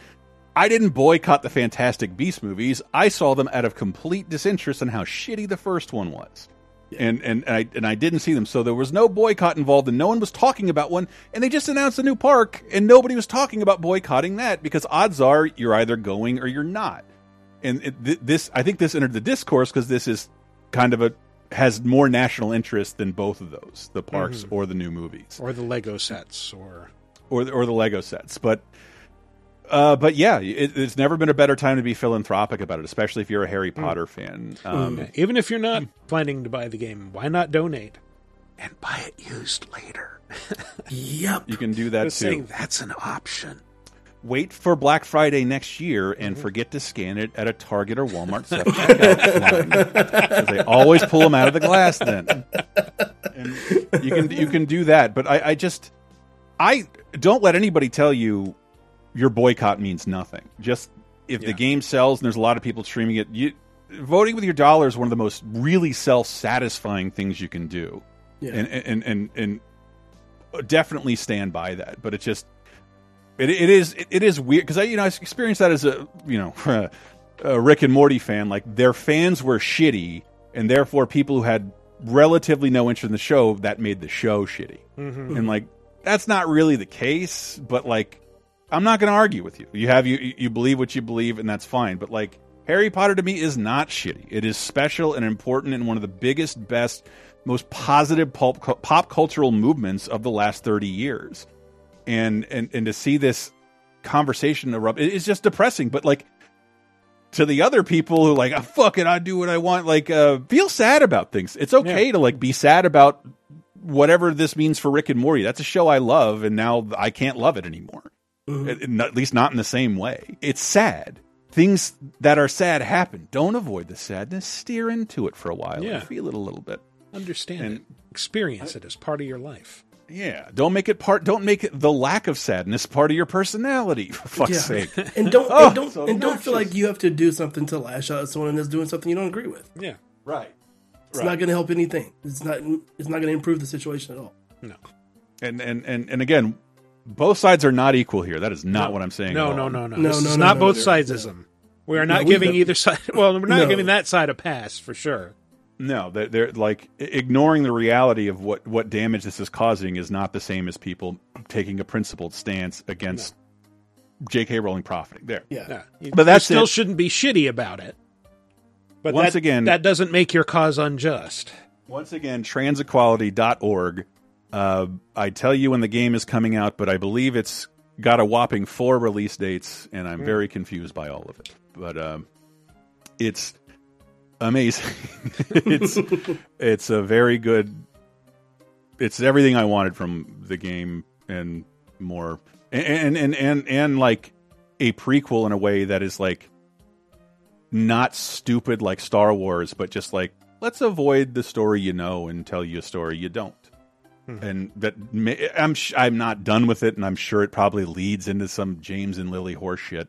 But right now, it's just about like how this world formed itself, and it's that kind of thoughtfulness I thought I could expect from certain authors. uh, someone who mapped out things and thought about being in other people's shoes, for fuck's sake. Uh, and, and and by the way, fuck being a TERF anyway. Like this is read a d- dictionary definition of feminism, and that this ain't that. Uh, feminism about is about fucking equality. Goddamn idiot! God, Jake. God, J.K. Rowling. Oh. What we're saying is VGA believes in trans rights, y'all. Yes, yes, one hundred percent. I'm a guest host, but I'm speaking and for us respect and, and respect dignity and equality for our, our, our trans, friends and family and, and fuck anybody who says otherwise but like let's not let this bad person make us bad to one another i guess Yes. like uh like yeah it's it's un, it's unfortunate and there's a you know because there's a lot of people out there who I, I love talking to my teenage harry potter lgbt friend like what do you think about this and like yeah, fuck J.K. Rowling. I've known that since I was twelve. Like, hmm. fuck, fuck her. And like, it's just something they live with. Like, yeah, she sucks. I fucking hate her. I'm not gonna stop stop engaging with this. It's just something they've they've they've literally grown up with. That she sucks, and and I'm not gonna stop loving this. All right. Well, we do need to move on. I did. I did want to say one thing that I saw Yeah, was sorry uh, somebody saying I'd be interested to know what a person who isn't a huge Harry Potter fan thinks about the game. And like I, I was in my twenties and thirties a pretty big Potter fan, like a lot of people my age. Like I ignored it, and then it got like really big around book four, Goblet of Fire. The movie started, and like yeah, I'm, I'm into this. And I never had an urge to play a single Harry Potter game. I tried a couple that. of them. It's like, eh. And uh, my my interest in the franchise has kind of waned, especially like in the last few years. And I was not really interested in Hogwarts Legacy. and then uh like uh, you know had to check it out because obviously it's it's a big release it's the big release um and started playing it and it's like oh man this is really pretty oh man this combat's really fun shit shit god damn it this is i was i wanted to write this off but it, This is, it's amazing to walk around Hogwarts. There's so much to do. Mhm. It's it's like a medieval Mass Effect, and all the powers are biotics. And it, yeah kind of you can join different houses and i assume talk to different characters depending on which house you join you can Yeah. be a slytherin if you want Mhm. and I haven't met any like outwardly terrible Slytherin yet. no so it's you like, can it- you it's can not- be nice as a slytherin I got I got Gryffindor if you care. Oh, this is a And I- fantasy game. Yeah. if I ever play it again, I'll probably roll Hufflepuff. Wait, can you? I'm, I'm guessing you can play Quidditch because I haven't seen people talk about. Can you play Quidditch? No, in No. the game they cancel Quidditch Yeah. for the year. Yeah, that's true. Really? Like the headmaster at the, the beginning ceremony says, Quidditch is canceled this year because of accidents. Um, but you can, I think, fly a broomstick at some point. So Okay. And I don't I don't even want to talk about the game that much because it, it's not me recommending it. It's just No. it's it's yeah, a I, I great I don't want to be seen as recommending. Yeah, it's No, a great no, game. no, It's I was- impossible to yeah. recommend. If you can do it so none of that money trickles to JK, I don't care. I don't care. I'm advocating you steal it if you can do I- it without getting caught. And I, I'm speaking for myself. That's what I, I, I plan on. Hey, is there a used copy? Sure, maybe Mm-hmm. I'll try it eventually one day used. But right now, I'm not giving my money to this. For sure. and the only thing that really sucks about it is because like the tiny things that are wrong with it are like just a shade beyond a patch in like oh all this would be improved in another edition but like i think regardless of how it sells right now i think it's gonna be looked at as a toxic brand Yeah. just because of the discourse and that's jk's fault and there's Yeah. it's not Mm-hmm. it's not gamers fault and it's not progressive's fault it is jk rowling's fault Yeah. um, so fuck her. Long live the world of Harry Potter. Hopefully, uh, again, buy her rights away from her and let her do her own thing. Like, I still shop at Home Depot, and I still read about what its founders and owners do, and it hurts me to do that. Hmm. But you find another fucking lumber company in my town, you know, like uh, just every once in a while, you're gonna need you're gonna need an outdoor broom. Yeah. But again, offset it with transequality.org. Yes. Um, I read that J.K. Rowling makes 15% off of every book sale. So if you want to buy the game full price, maybe consider donating 15% of that game price or more to offset any damage she might do to our trans friends and family. We love you, uh, our trans folks, and fuck J.K. Rowling. We good? We good. Good for now, because we got other games to talk about that came out in the past week. Pizza Tower. Pizza which Tower. We Pizza failed Tower. to talk about last week because it looks like, oh, another ropey indie Steam game with weird art. Uh, until you see it in motion. Chris, you clued me in about this, so thank you for I that. saw that it became PC Gamer's highest rated game of the year. That's crazy. Well, I mean, it's like, the year's no, only like- two months old, but nobody's made like a good Wario Wario Land spiritual follow up, Mhm. and here it is, like well animated in garish pizza Italian imagery, pizza based Italian imagery. You are a pizza chef who has to rescue pizza ingredients that are anthropomorphic, and they will follow you through the stage. And you're smashing through stuff a lot. The the control scheme is actually kind of a little bit tricky to learn because, like, you know, there's a lot of uh, you know, get get running up to speed, and once you hit a certain speed, then you can like jump onto a wall, and and you can do like a wall bounce thing or run up it, and uh, it, it's very acrobatic. Um, it feels very destructive in a, in a really fun way. Like you're just again smashing through bricks and, and enemies and stuff like that. And Yeah, I, I uh, didn't get to I didn't get to play it, but it looked like what my ma- like. There's always something really interesting going on with the Wario Land series, but it seemed like something about it was too hard for Nintendo to release to their intended audience. Hmm. And this game's kind of like, well, this is going to be a little hard. Mhm. It's and he's going to move a little faster, and these powers are going to be more meaningful than they are in Wario Land games. It's so a it's like beautifully animated game too, for what I'm Yeah, saying. it really is. And I'd like say I, it was I the said, per- the, the art looks ropey, and then you see it in motion, and it looks beautiful. Pizza Tower is just because someone's going to say we didn't say it. It is called Pizza Tower, and I was going to say there's never been a better time for a Wario Land spiritual successor, and till we get to the news this week when Nintendo finally decided to address that being available again. Hmm. And but I yeah, game I I can't I hope lands on consoles because I would love to play it on my television with a controller. It looks right up my alley. Yeah. Otherwise, it's like what? Full what- disclosure, I am Italian. What? Yes, What? Sorry. Yeah. Sorry. Don't try not to treat me any differently, Anthony. Now, Pizza Tower is a beautiful game. I think it's like 20 bucks on Steam. Well worth it. PC only right now, but yeah, like Chris said, keeping our fingers crossed for a console release. Uh, Your Only Move is Hustle, also on Steam.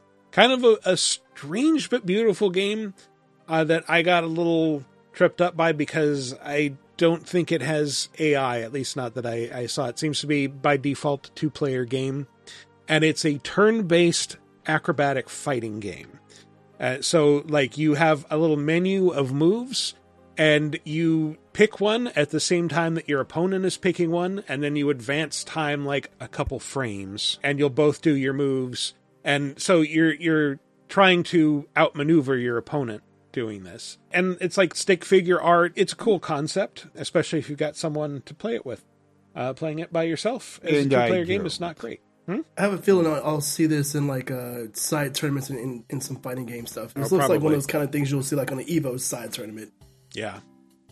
Um, and Deliver Us Mars is a big indie 3D adventure game that is largely about a girl's personal journey into space. Uh, it it begins with you as a kid experiencing sort of an idyllic home life in a in a planet Earth that is clearly going down the tubes and becoming unsafe and unlivable.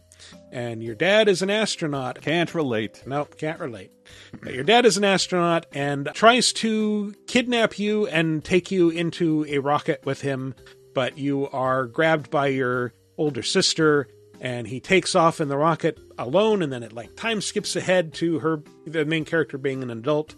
And uh eventually you will become an astronaut and you will get to go and figure out like where your dad went and why. And you know you were supposed to save the world. Why didn't you so but yeah read, reading pc gamers I like i played a little bit of it and read pc gamers review. And uh to talk about that yes it's a very intensely emotional personal experience related to this main character. You know you're going into space but it's not necessarily about the spectacle. But also you have uh you know a laser thing that is a lot like the the laser watch from goldeneye 007 Oh. and you you can use it to like oh there, here's here's a little thing that's uh clamped with these metal clamps and, and just instantly know what to do with that. Yep laser right through that. And uh, oh now the thing's open. That's pretty cool. It's just like the n64 um so yeah it's you know fairly simple puzzles to tell a uh, richly detailed emotional story. Yeah. and that is it for new releases. So let's move along to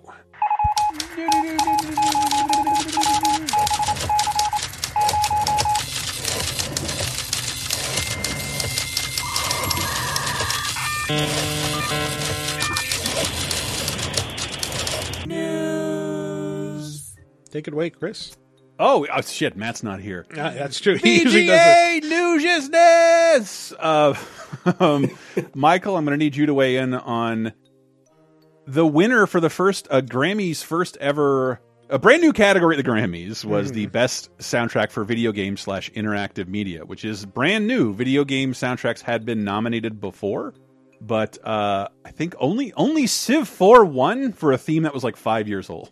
Wow. But, yeah, th- uh, this was the first ever video game related category. and it's a good addition. I didn't know anybody who watched the Grammys other than people on Twitter to complain and my dad.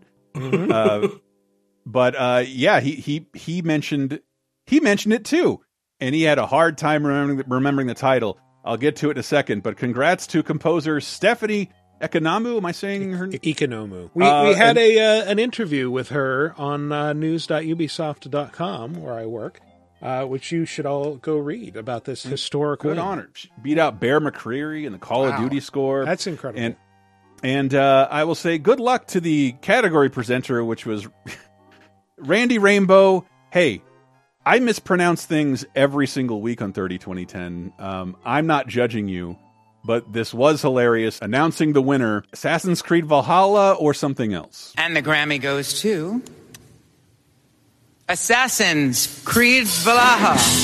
Valhalla! Valhalla! Assassin's Creed Valhalla, which I shall henceforth call it as a tribute to both Stephanie and Randy. Uh, oh, a, a, a monument, a momentous occasion for games mildly marred by mispronunciation, and I did not try and alliterate that on purpose. Hmm. Uh, it's good though. And then it's all mostly Nintendo news from here, but not the kind you think. Uh, I was kind of shocked to see that Switch has officially become the third highest selling console of all time. Wow. As it All enters time. its it, no, how old is is it? now? It's about to turn six, 2017. Yeah. yeah, it's about to turn six. But I'm just, I was shocked by that. But given that, uh, you know, I've seen more women with kids over the last few years, and like they have one Switch or more.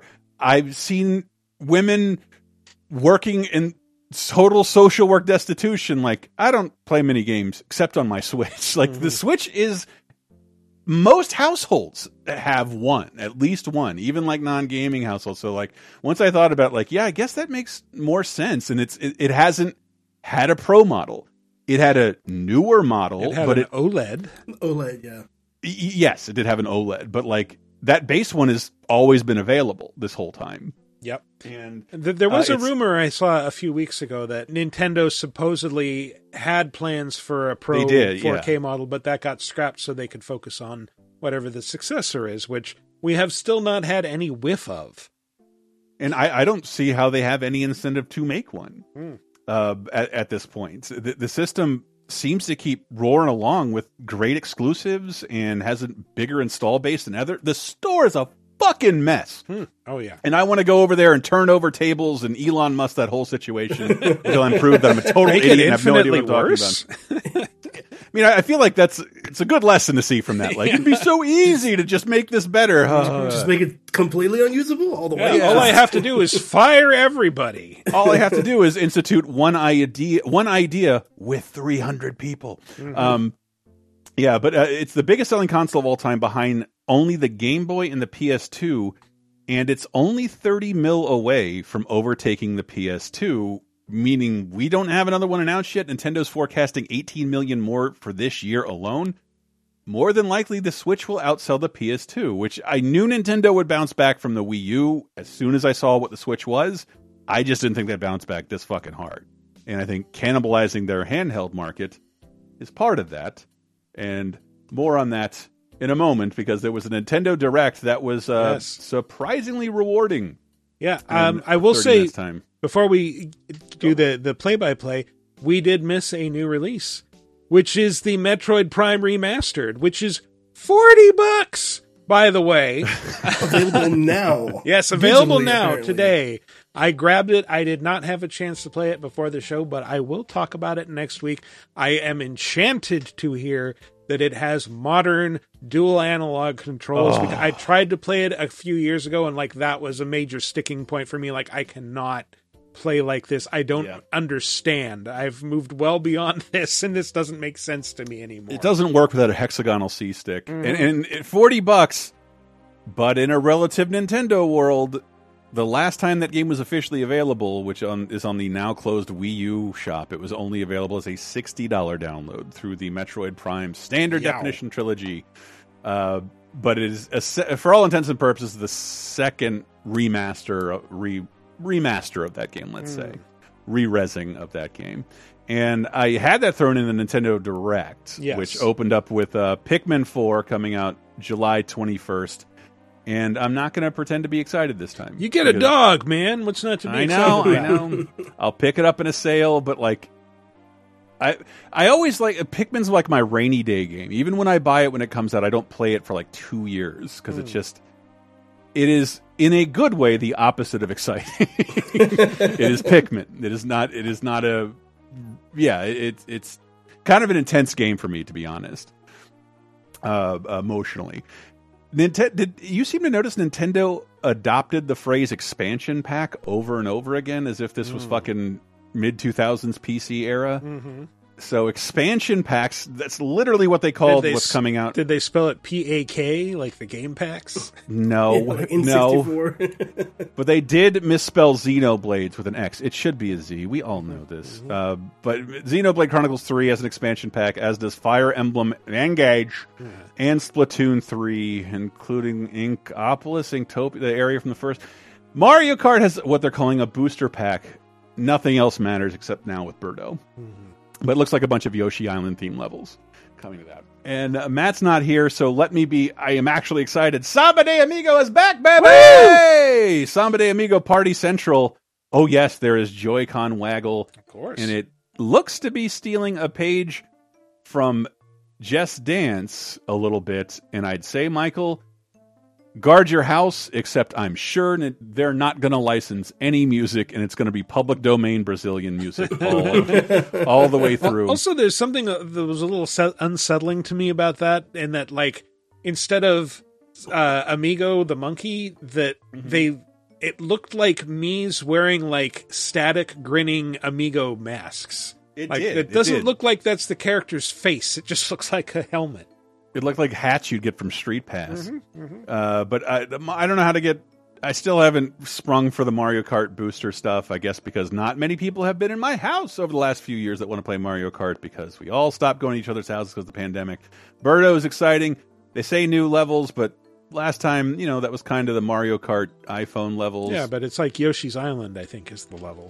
Yeah, and those it, they made it sound like those are new, but I don't play Mario Kart on iPhone, so I wouldn't know. Hmm. Uh, I hadn't seen any footage of Dead Cells Return to Castlevania, which is out March 6th, but they did show some gameplay of that, which is more exciting if you are a Dead Cells fan than if you're a Castlevania fan, because hmm. admittedly that art style makes it a little hard to mesh with like the detailed 2D gothic brushstrokes and architecture of a Castlevania, but it's it's there. The music is there and the weapons are there, and it looked really cool. Gameplay I wise, Dead Cells. it's Dead Dead Cells seems like a good fit for Castlevania, and they did show like, oh, you can wield the vampire killer. There's all these Castlevania weapons. Richter and is it Richter and Si- no Richter and Alucard are in it, Mm-hmm. which will probably tie in with the upcoming Netflix series, which is supposed to do a time skip and bring in Richter. So we'll see how that goes. Well, if you're Konami and absolutely can't make a game, might as well put some levels Mhm. in another one. Uh, games I couldn't muster any care for: Decapolice and Bayonetta Origins, where they showed off more of that. Octopath Traveler 2 coming Fe- Mm. uh, February 24th, and the demo is out now, and they seem to imply it was multiple hours, and progress will carry Yeah. over to the full game. Love it when they do that. Can't wait to trouble some more octopuses. uh, remakes and remasters. Uh, and this is a lot of their announcements, but it was fucking exciting because we just mentioned Metroid Prime Remastered. It's a thing, you can get it now. Uh, Ghost Trick is finally being re released. And I don't want to tell you, I had my non existent child's college fund pegged on all the sealed copies of Ghost Trick I managed to smuggle out of my old employer. Uh, so that I'm probably sadder than most other people, but a great game finally available again to a much broader audience because it was re-released on iPhone and then went. Yep. Remember that big culling when they updated their iOS and like, look, if your games don't update, they're not getting on the App Store. That was a shame because the iPhone version looked great. Yeah. And this one looks just so fucking weird. It's like I miss it looking more like Dead Cells, uh, just because it's so smooth. We love Katamari re-rolled. Hell yeah. Sure. I I suppose like I kind of played the last re-rolled game. I'm like, love the first one. Mhm. It's really hard to you know advocate for any more Katamari after that. I'm just happy to see Katamari hanging around in general. Yeah, I mean, even back in the day, I, I found it kind of hard to get into the sequels. I really liked the first game, but uh, Yeah. yeah, still keep that brand alive, man. Why not? And uh, speaking of brands, I don't know anything about, but I'm happy to advocate for because they look uh, dense, and I know they have the hu- huge fan base. Etrian Odyssey is getting a, a trilogy collection for Switch, and they'll also all be available separately. But I think you save money by getting the collection. Neat. Uh, Origins collection, I think it's called for Switch. Advance Wars One and Two reboot, uh, reboot camp, the remake, the pretty looking Advance Wars remakes finally have a release date a day to the year after they canceled its previous release date. which means the Ukrainian war is now over. I'm guessing. Um, that's that's what they delayed it for before, and I just Yeah. Mm. I love tipping my hat to. Sometimes I just want to say the Japanese because they they worship a god higher than money, and they're willing to like, nah, it's not the right time. It's let's just not do it. Hmm. We have for fiscal count. It doesn't matter. We're not going to release this game when the war's going on. Hmm. Like, and here it is. You knew it. Would, you know it wasn't going to be canceled. So it's it's it's not what usually is the case for Advance Wars. Kirby Return to Dreamland, a Wii game from 2011. Few remember uh, is getting a deluxe edition with new character mode. MAGA lore. Yeah, gonna- all you've ever Gonna tell us all about the backstory of MAGA. not like King da da or You need to do the the uh, no, don't actually do the the Trump handicap impression. Um, no. I mean, w- do you want me to win a presidential election with the Republicans? no, I, w- I don't want to do that. that's a fate worse than death, man. Making fun of handicapped people is how you get you get you immediately vaulted to Mm-hmm. Republican office. Uh, and I care way more about people voting progressive than I do about people buying Harry Potter. By the way, so let's focus on that before we make it sound like a game is going to make or break the trans community. Hmm. Uh, and uh, lastly, Michael, I got a little sound effect in here for you. Big news from Nintendo. After seven long years, Nintendo found a way to get two kilobyte games onto their Switch platform. Uh, Game Boy games are finally going to be available via Switch Online. My first, I'll go ahead and say it, my first great experience with portable gaming, the Game Boy. Because before that, portable gaming was a fucking nightmare. Yes, it was the first awful- console I ever owned. It was a Game Boy. Original. yeah, yeah. It's, there's a reason it's the number one selling console, and that those will be coming with a minor catch. They're exclusive to the Switch Online service, which I have no problem with. But I'm still one of the people who I have not bought into the expansion packs because I don't find it very worthwhile. And that I was like, you dirty bastards! That's where they're putting the Game Boy Advance games, only available by the extra expansion. Nintendo Switch Online is their Xbox Live, their former PS Plus. It's how you play all your favorite Nintendo games online. Like Michael, put in the games people played Nintendo games online after this. Uh, like, uh, uh, uh, yeah, Smash, sure, uh, but yeah, you'll get your Genesis Mario and 64 games alongside. It's now like officially kind of an unignorable deal. It's almost the price of Xbox Live, and I don't know. And and if it, just a minor 30 2010 plug, it was the uh, uh, 20th anniversary of the Game Boy SP, which I consider my favorite handheld of all time. Yes. It's it's the best design handheld, char- chargeable battery, backlit screen, and the biggest roster of games ever, ever, ever, ever. So like I was right off like going through all this game GBA stuff, and Nintendo goes and announces all this. Of course, it's limited for now. We can't go giving people games willy nilly, so you're you'll get what seven games, including Michael's favorite, Alone in the Dark: The New Nightmare. That was And- weird. Why that game? What an odd decision. Out of all the titles, I was like, how did that one get in there? Yeah, like so No weird. idea. And maybe it's amazing, and I Yeah, just ignored it it, because it's it was a GBC version of a bigger game when it came. because that's that's the only third party game they announced, and everything else is is fairly significant. Just so many of them have better remakes, including one that was announced this show, Kirby's Dream Land, Mario Wario Land Three, Pizza Tower, Metroid Two, Return to Samus, better version on 3DS, Game and Watch Gallery.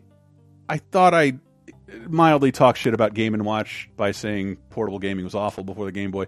Gargoyle's Quest, a Capcom game, boom. Uh, Legend of Zelda: Link's Awakening DX, uh, which there's a better remake on Switch, and Super Mario Land 2, six gold coins, a just unbelievably great game.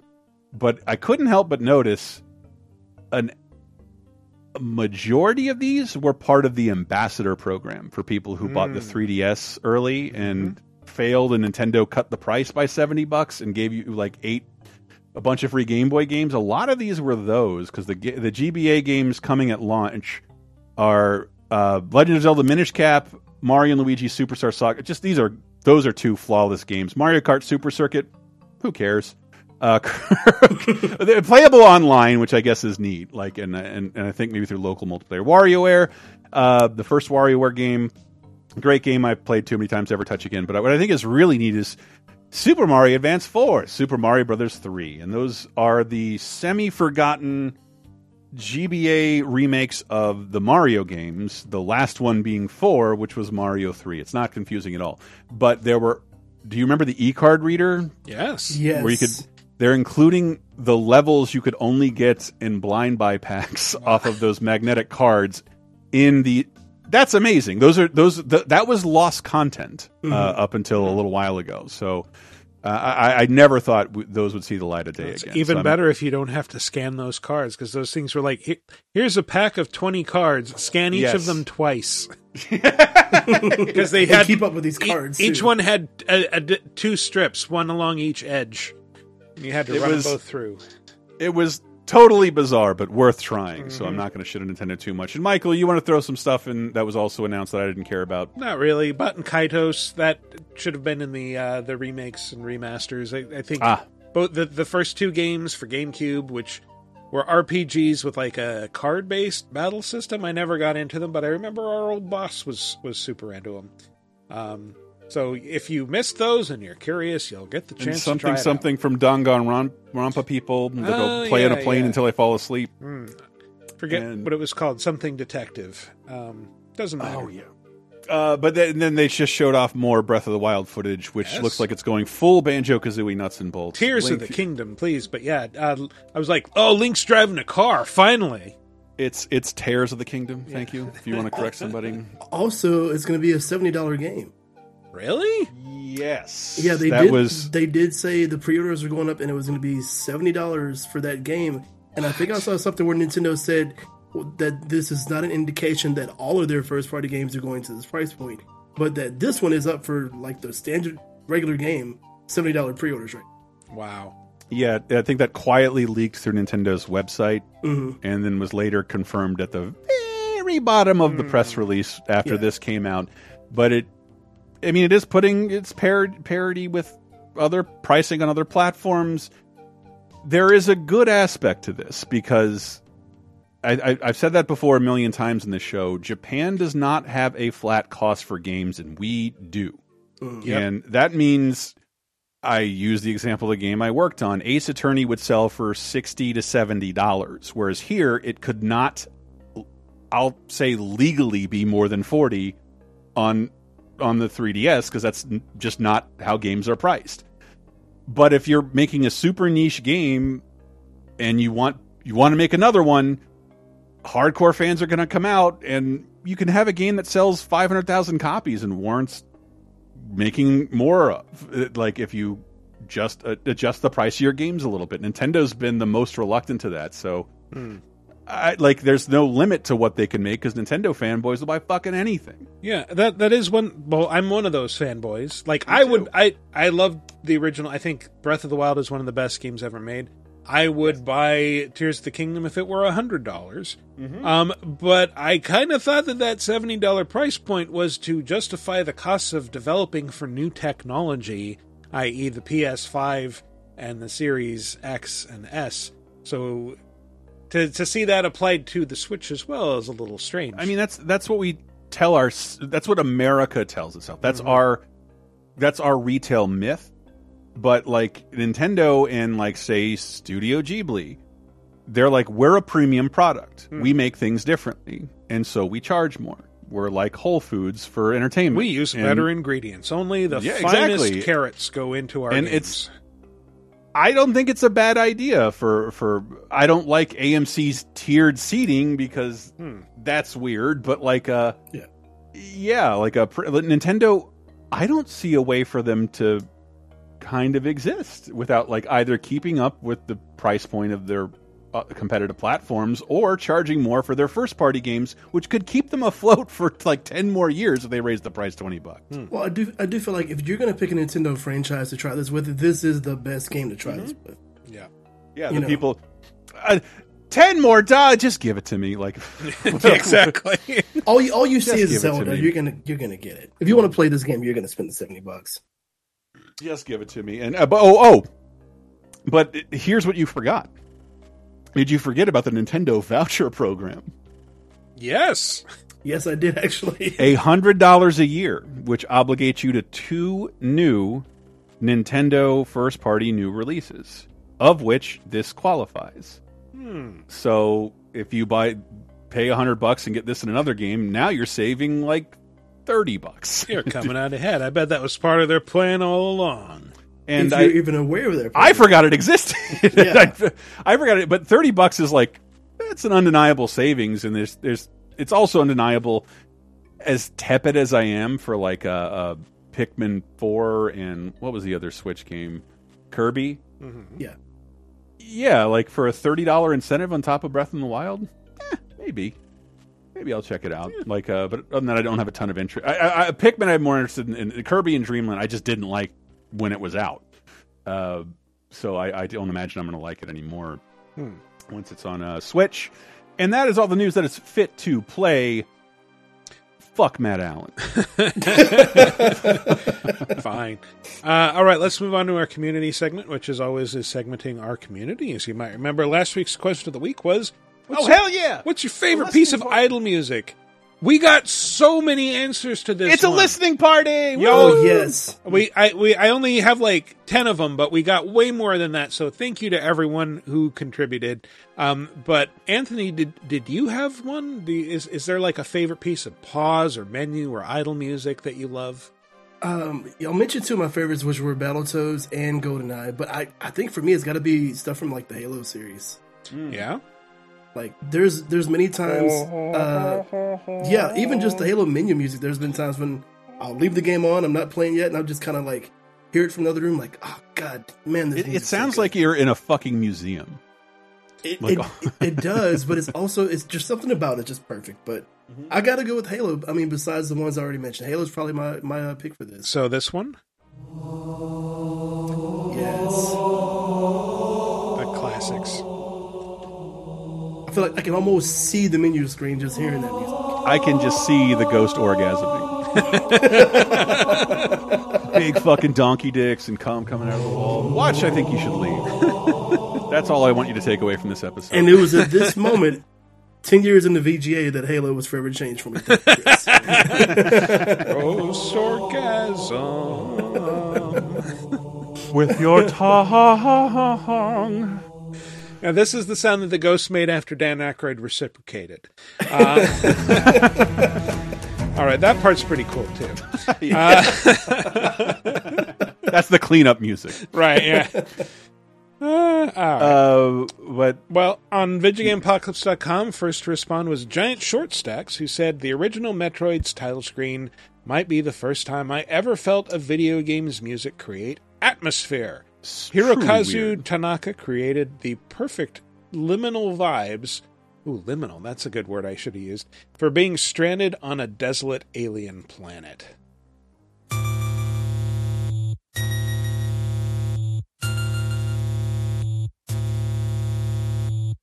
Yeah, I remember it being kind of like, oh, this is sort of uneventful back in the day. yeah, it wasn't until I played it in my 20s where it's like, this may as well be like the beeps coming out of a machine keeping my heart alive Yeah. in the deadness of space. Well, It's it's horrifying. yeah, but also like we were impatient kids, so we maybe didn't wait around until this part and and hear like the, now oh, it just sounds like Air Fortress. Anyway. And it's made even more beautifully haunting with the criminally or when criminally underrated musician Luminist recreates it with a Korg MS-20 Mini. Ooh. Ooh. Oh, that's nice. Space. Let's skip ahead and hear what else they do with it. That's pretty good. Yeah. It sounds like Jerry Goldsmith Star Trek shit to me. Love it. Hmm. Yeah, it's uh, giving chill vibes there. That's pretty cool. I love it, man. Good highlights, giant Yeah. short stacks. Uh, Corey Hook says if menu music counts, then I would take an extra long time to select my save file before resuming my game in American Final Fantasy II for Super Nintendo. Oh, I think I know this one. Yeah, there it is. Ah. Oh, Classic yeah. Final Fantasy theme. Goes on to say, I love this music for its tranquil, ethereal elegance. One of the best tracks on the Super Nintendo. It still gives me the feels. Yeah, man, that fake ass harp, I love it. hmm Ah, beautiful. And then, yeah, skip ahead to where it picks up a little bit. Starts in with Yeah, the there we go. Sort of fluty sounds. Fluty. Woodwind? Final Fantasy is some of the best best game music just in general. Yeah, absolutely. But I mean, it, wa- it was no offense to Final Fantasy music now, but it's just mm-hmm. like I I particularly love it because like it's just done with like you can hear the analog instruments in their orchestration, but like getting that approximating that sound on these little tiny, tiny little half computers was so impressive. I Mhm. just can't I can't say that enough, and I know it's been said a billion times more elegantly. Scary Scarewell says the options menu from Parasite Eve is absolutely ice cold. Here we go. Oh. Oh, yeah. Investigating a, a chill Japanese jazz club. I was gonna say it. It feels like uh, Agent Dale Cooper should be narrating. Yeah. Yeah. Bad boy. Sorry. And then I ate every slice of pie in the diner. Also, uh, Scary Scarewell says the bonus tune, bonus room. Shh, it's a secret. I know this one. Here's a little bonus room, cause I know you've had it tough. And here's a little bonus tune about collecting real cool stuff. Yes, here's a little bonus room. Is this what Fred Penner is doing now? can play. Don't be frightened. Don't Terry run S. Taylor. away.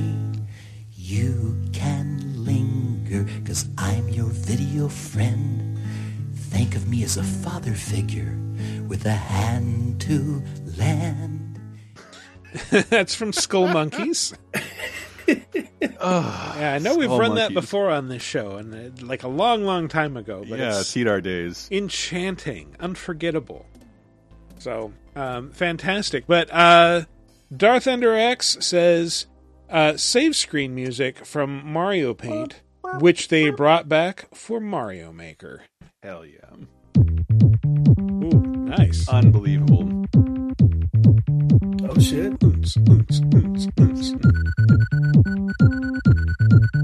It, it does sound like if Baby Driver was set in a hospital. this is what, what music you Yeah, just grabbing sounds from the medical equipment. It sounds like if Is Bubble he Bobble. dead? Is he is he dead?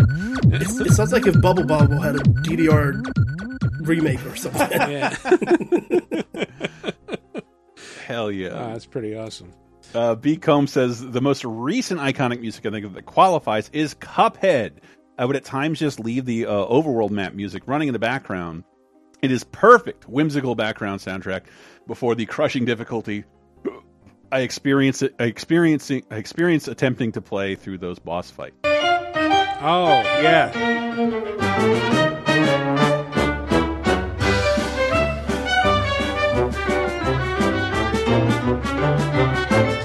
Scott Like, Joplin no shit. write this? Like this to me in my head is what it sounds like to wait on every ride at Disney World. That's exactly what I was thinking.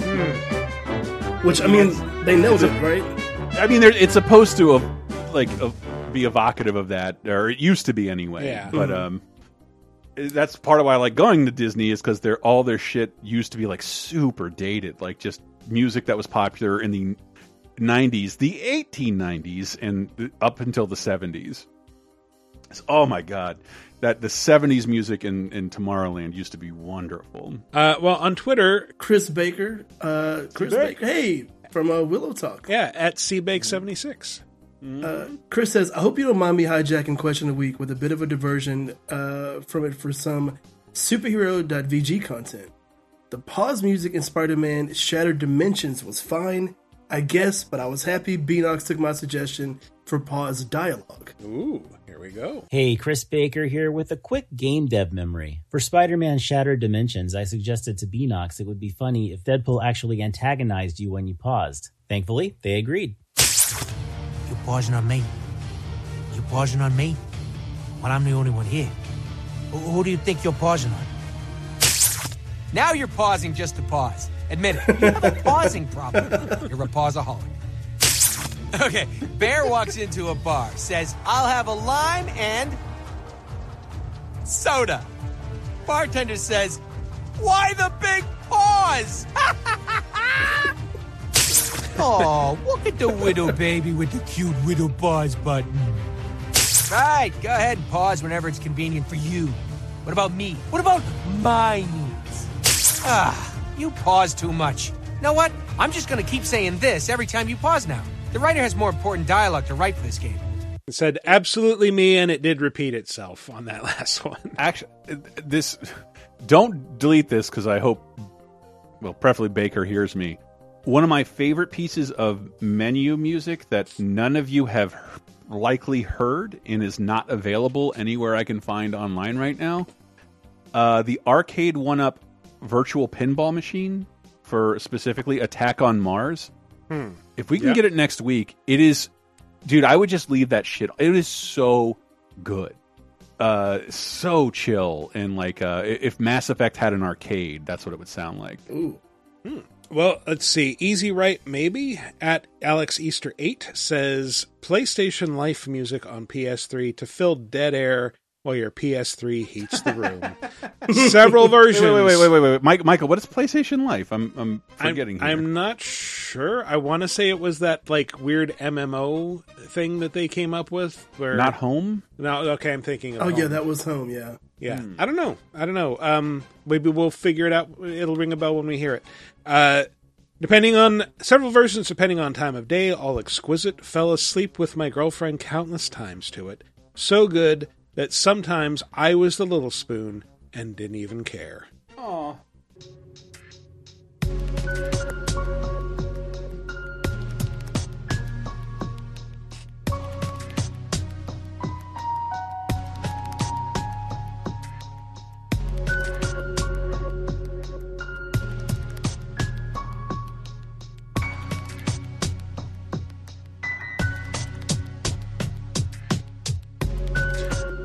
All right, that's nice. I don't remember that, but I like the vibe of I'm seeing L- Life with PlayStation on the old PS3 site. It might have Yeah. provides that, yeah. dynamic web-based content organized into unique channels that can be browsed by time and location. You can enjoy various type of content by selecting a channel, and it was uh, accessible to the CrossNev media bar.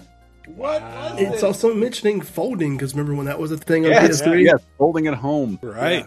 Pokemon uh, Retro Relapsticks uh, says, I was playing Battletoads on super high volume for some reason. Then my wife got upset at how loud it was.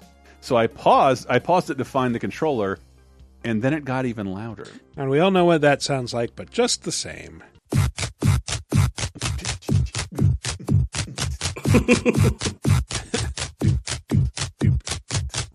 All right. Awesome as always. Uh, word at Logical Dojo on Twitter. As much as I want to nominate the title screen of Skyrim, my answer has to be the file select screen of Mario 64. It preceded something so very different than what I was used to having mainly played on NES until then. Absolutely embodies the N64 sound. Ah, yeah. Oh, yeah. Like it is. It is fucking African. It is goddamn Lion King. Yeah, kind of. Yeah. I- For some reason, I always associated this with like the water stage. It is like very like 90s like this could be in the background of like a Baywatch or something like one of those cheesy TV shows. of life. You just got done fucking with my face. All right. That's awesome. Uh, and uh, we have Tom from Full Install who says, I would have said Wii Shopping Channel or maybe Sims Build Music, but The Sims is shit. Uh, anyway, find linked the Sega Saturn Shopping Channel music from the Japanese GameWare demo discs. The video is of me drunk, enjoying the hell out of it. Cheers.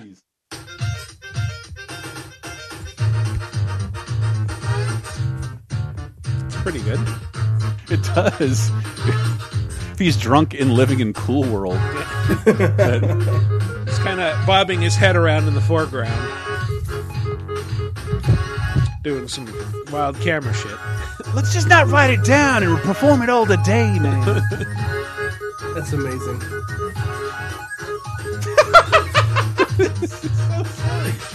Look, it's about the notes we're failing to hit. it's the notes we didn't program. Yeah.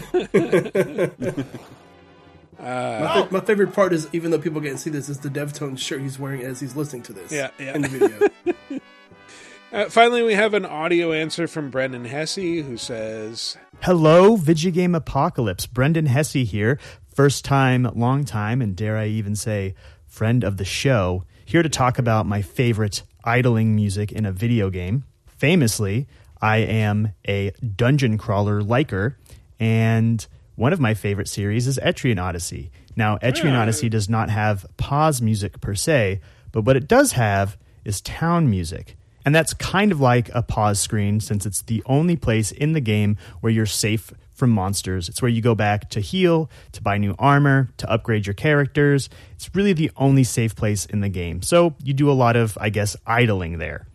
Now, there are several different towns in the Etrian Odyssey series, but I'm specifically picking the track from Etrian Odyssey 3 slash Etrian Odyssey Nexus titled The Port City Bathed in Twilight. Now, this song's by Yuzo Koshiro, who needs no introduction, and frankly, I've already talked enough about this song, given it plenty of an intro, so I'm gonna shut up. Love you guys, love the show as always. I hope you enjoy this awesome Etrian Odyssey track. And go play the games, because they're really good. Yeah. Oh, hell yeah.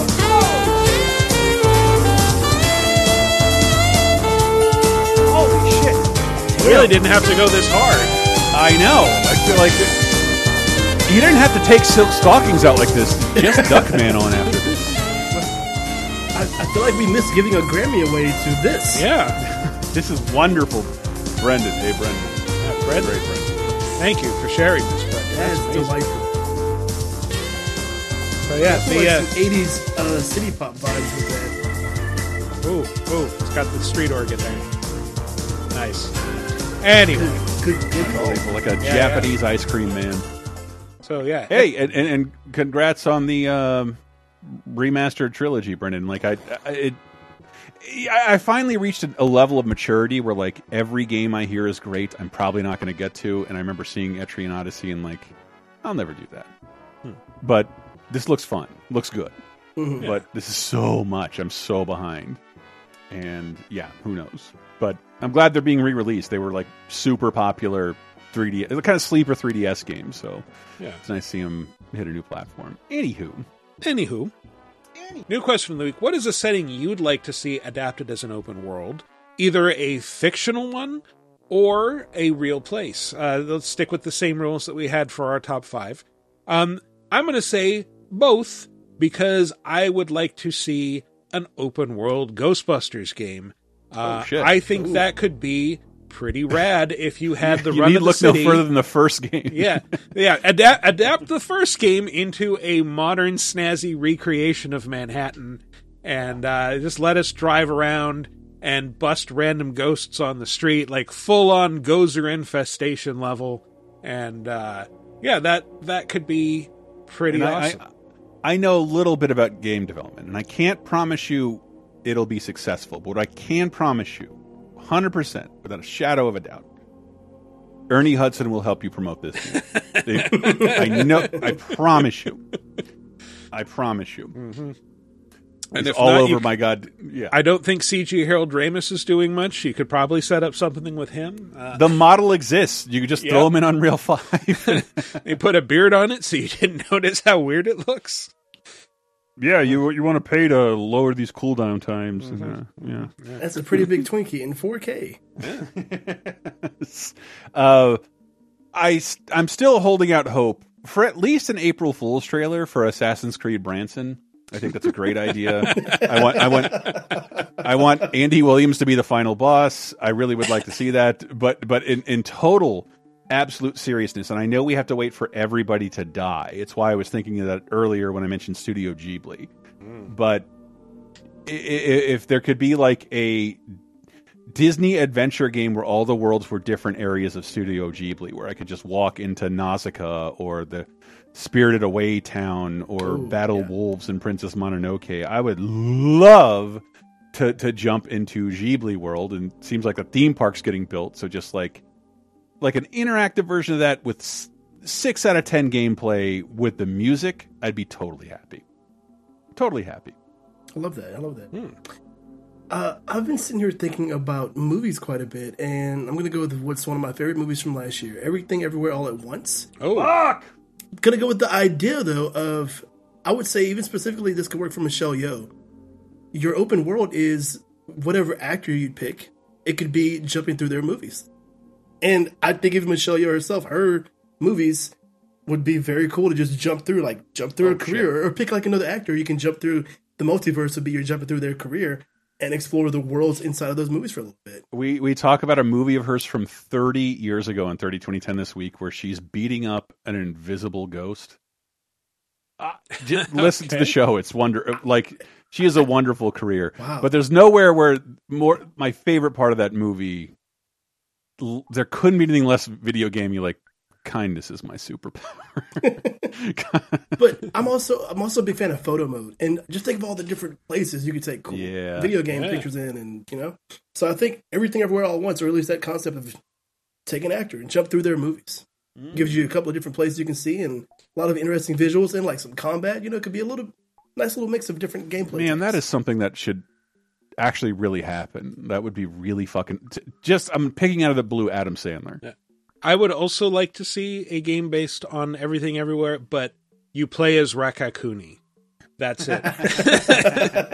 you get to hop from host to host, controlling. Uh, or oh, we or we at least gotta have Raccacoonie mini games in there for sure. Oh, yeah, for sure. Got to find a restaurant with bigger hats. Mm-hmm. Uh, It's weird. I didn't notice until the second viewing, like how big that guy's hat was. it's fucking huge. Yeah. That movie is so good. Please watch that shit. Uh, I hope it wins Best Picture. Honestly, I do too. I, I I think it's poised to sweep, given that it's going up against Avatar and Top Gun. Like, who the fuck is vo? I can't get enough Top Gun and Avatar. Those are both great movies, by the way, that I love. But like, that movie was exceptional. Something new, something great to be nominated. Please watch it, everyone. That's my recommendation. Outside of transequality.org, give Yeah. me some money. So, what is a setting, real or fictional, that you would like to see adapted as an open world? Let us know. Go to VidjagameApocalypse.com and answer into the comments for episode 510. Alternately, you can uh, visit us on the official Laser Time community on Facebook. There'll be a thread there where you can answer, or you can ping us on Twitter at VGApocalypse, assuming we have not locked our account from fear of harassment. so that's a joke. That's a joke. Um, but anyway, let's that's that's the end of our show. Let's go some plugs. Uh, Anthony, once again, where can people find you? You can find me on Twitch uh, at Bruce Wayne Brady. Also on Twitter, if it's working when you hear this, at Bruce Wayne Brady, pretty much everywhere. Uh, where I you know post about movies and games and all that fun stuff. So yeah, pretty much Bruce Wayne Brady wherever. Cool.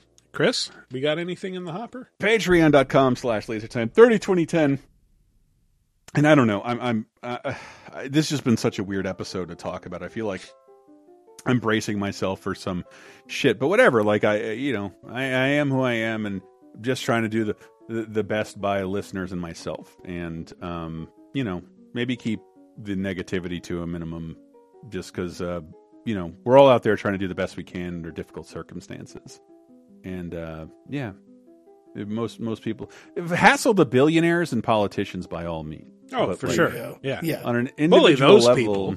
Yeah, they're, put they're- that energy in that direction for sure. That's better. open to be bullied, but like you know, you know, uh, yeah, I'm even seeing some of this bleed in our community a little bit. Like you know, don't start fights with potential allies. Like it just doesn't seem. There's one person who's a giant problem here, and it's not necessarily the gaming public. It's not your fault. It's it, it isn't. It, it's one person. It's the problem. Yeah, yeah. Hmm. All right. Well, as always, you can visit us online at VidjagameApocalypse.com, on Twitter at VGApocalypse, or follow me personally on Twitter at Wikiparaz. That's W I K I P A R A Z. Anyway, that's been our show. Thanks for listening, everybody. We'll see you next week and in another 10 years. Oh God! Let me die. I'll bring the cake. Starving.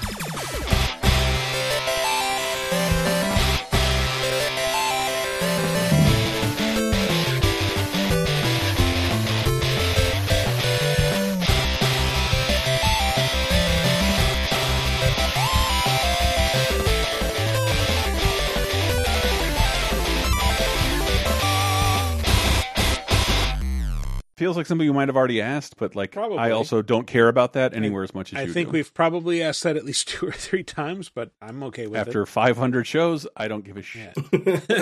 After ten years, I mean, you kind of can do what you want at this point. Yeah, yeah, yeah. That's it's true. 10 That's years. true.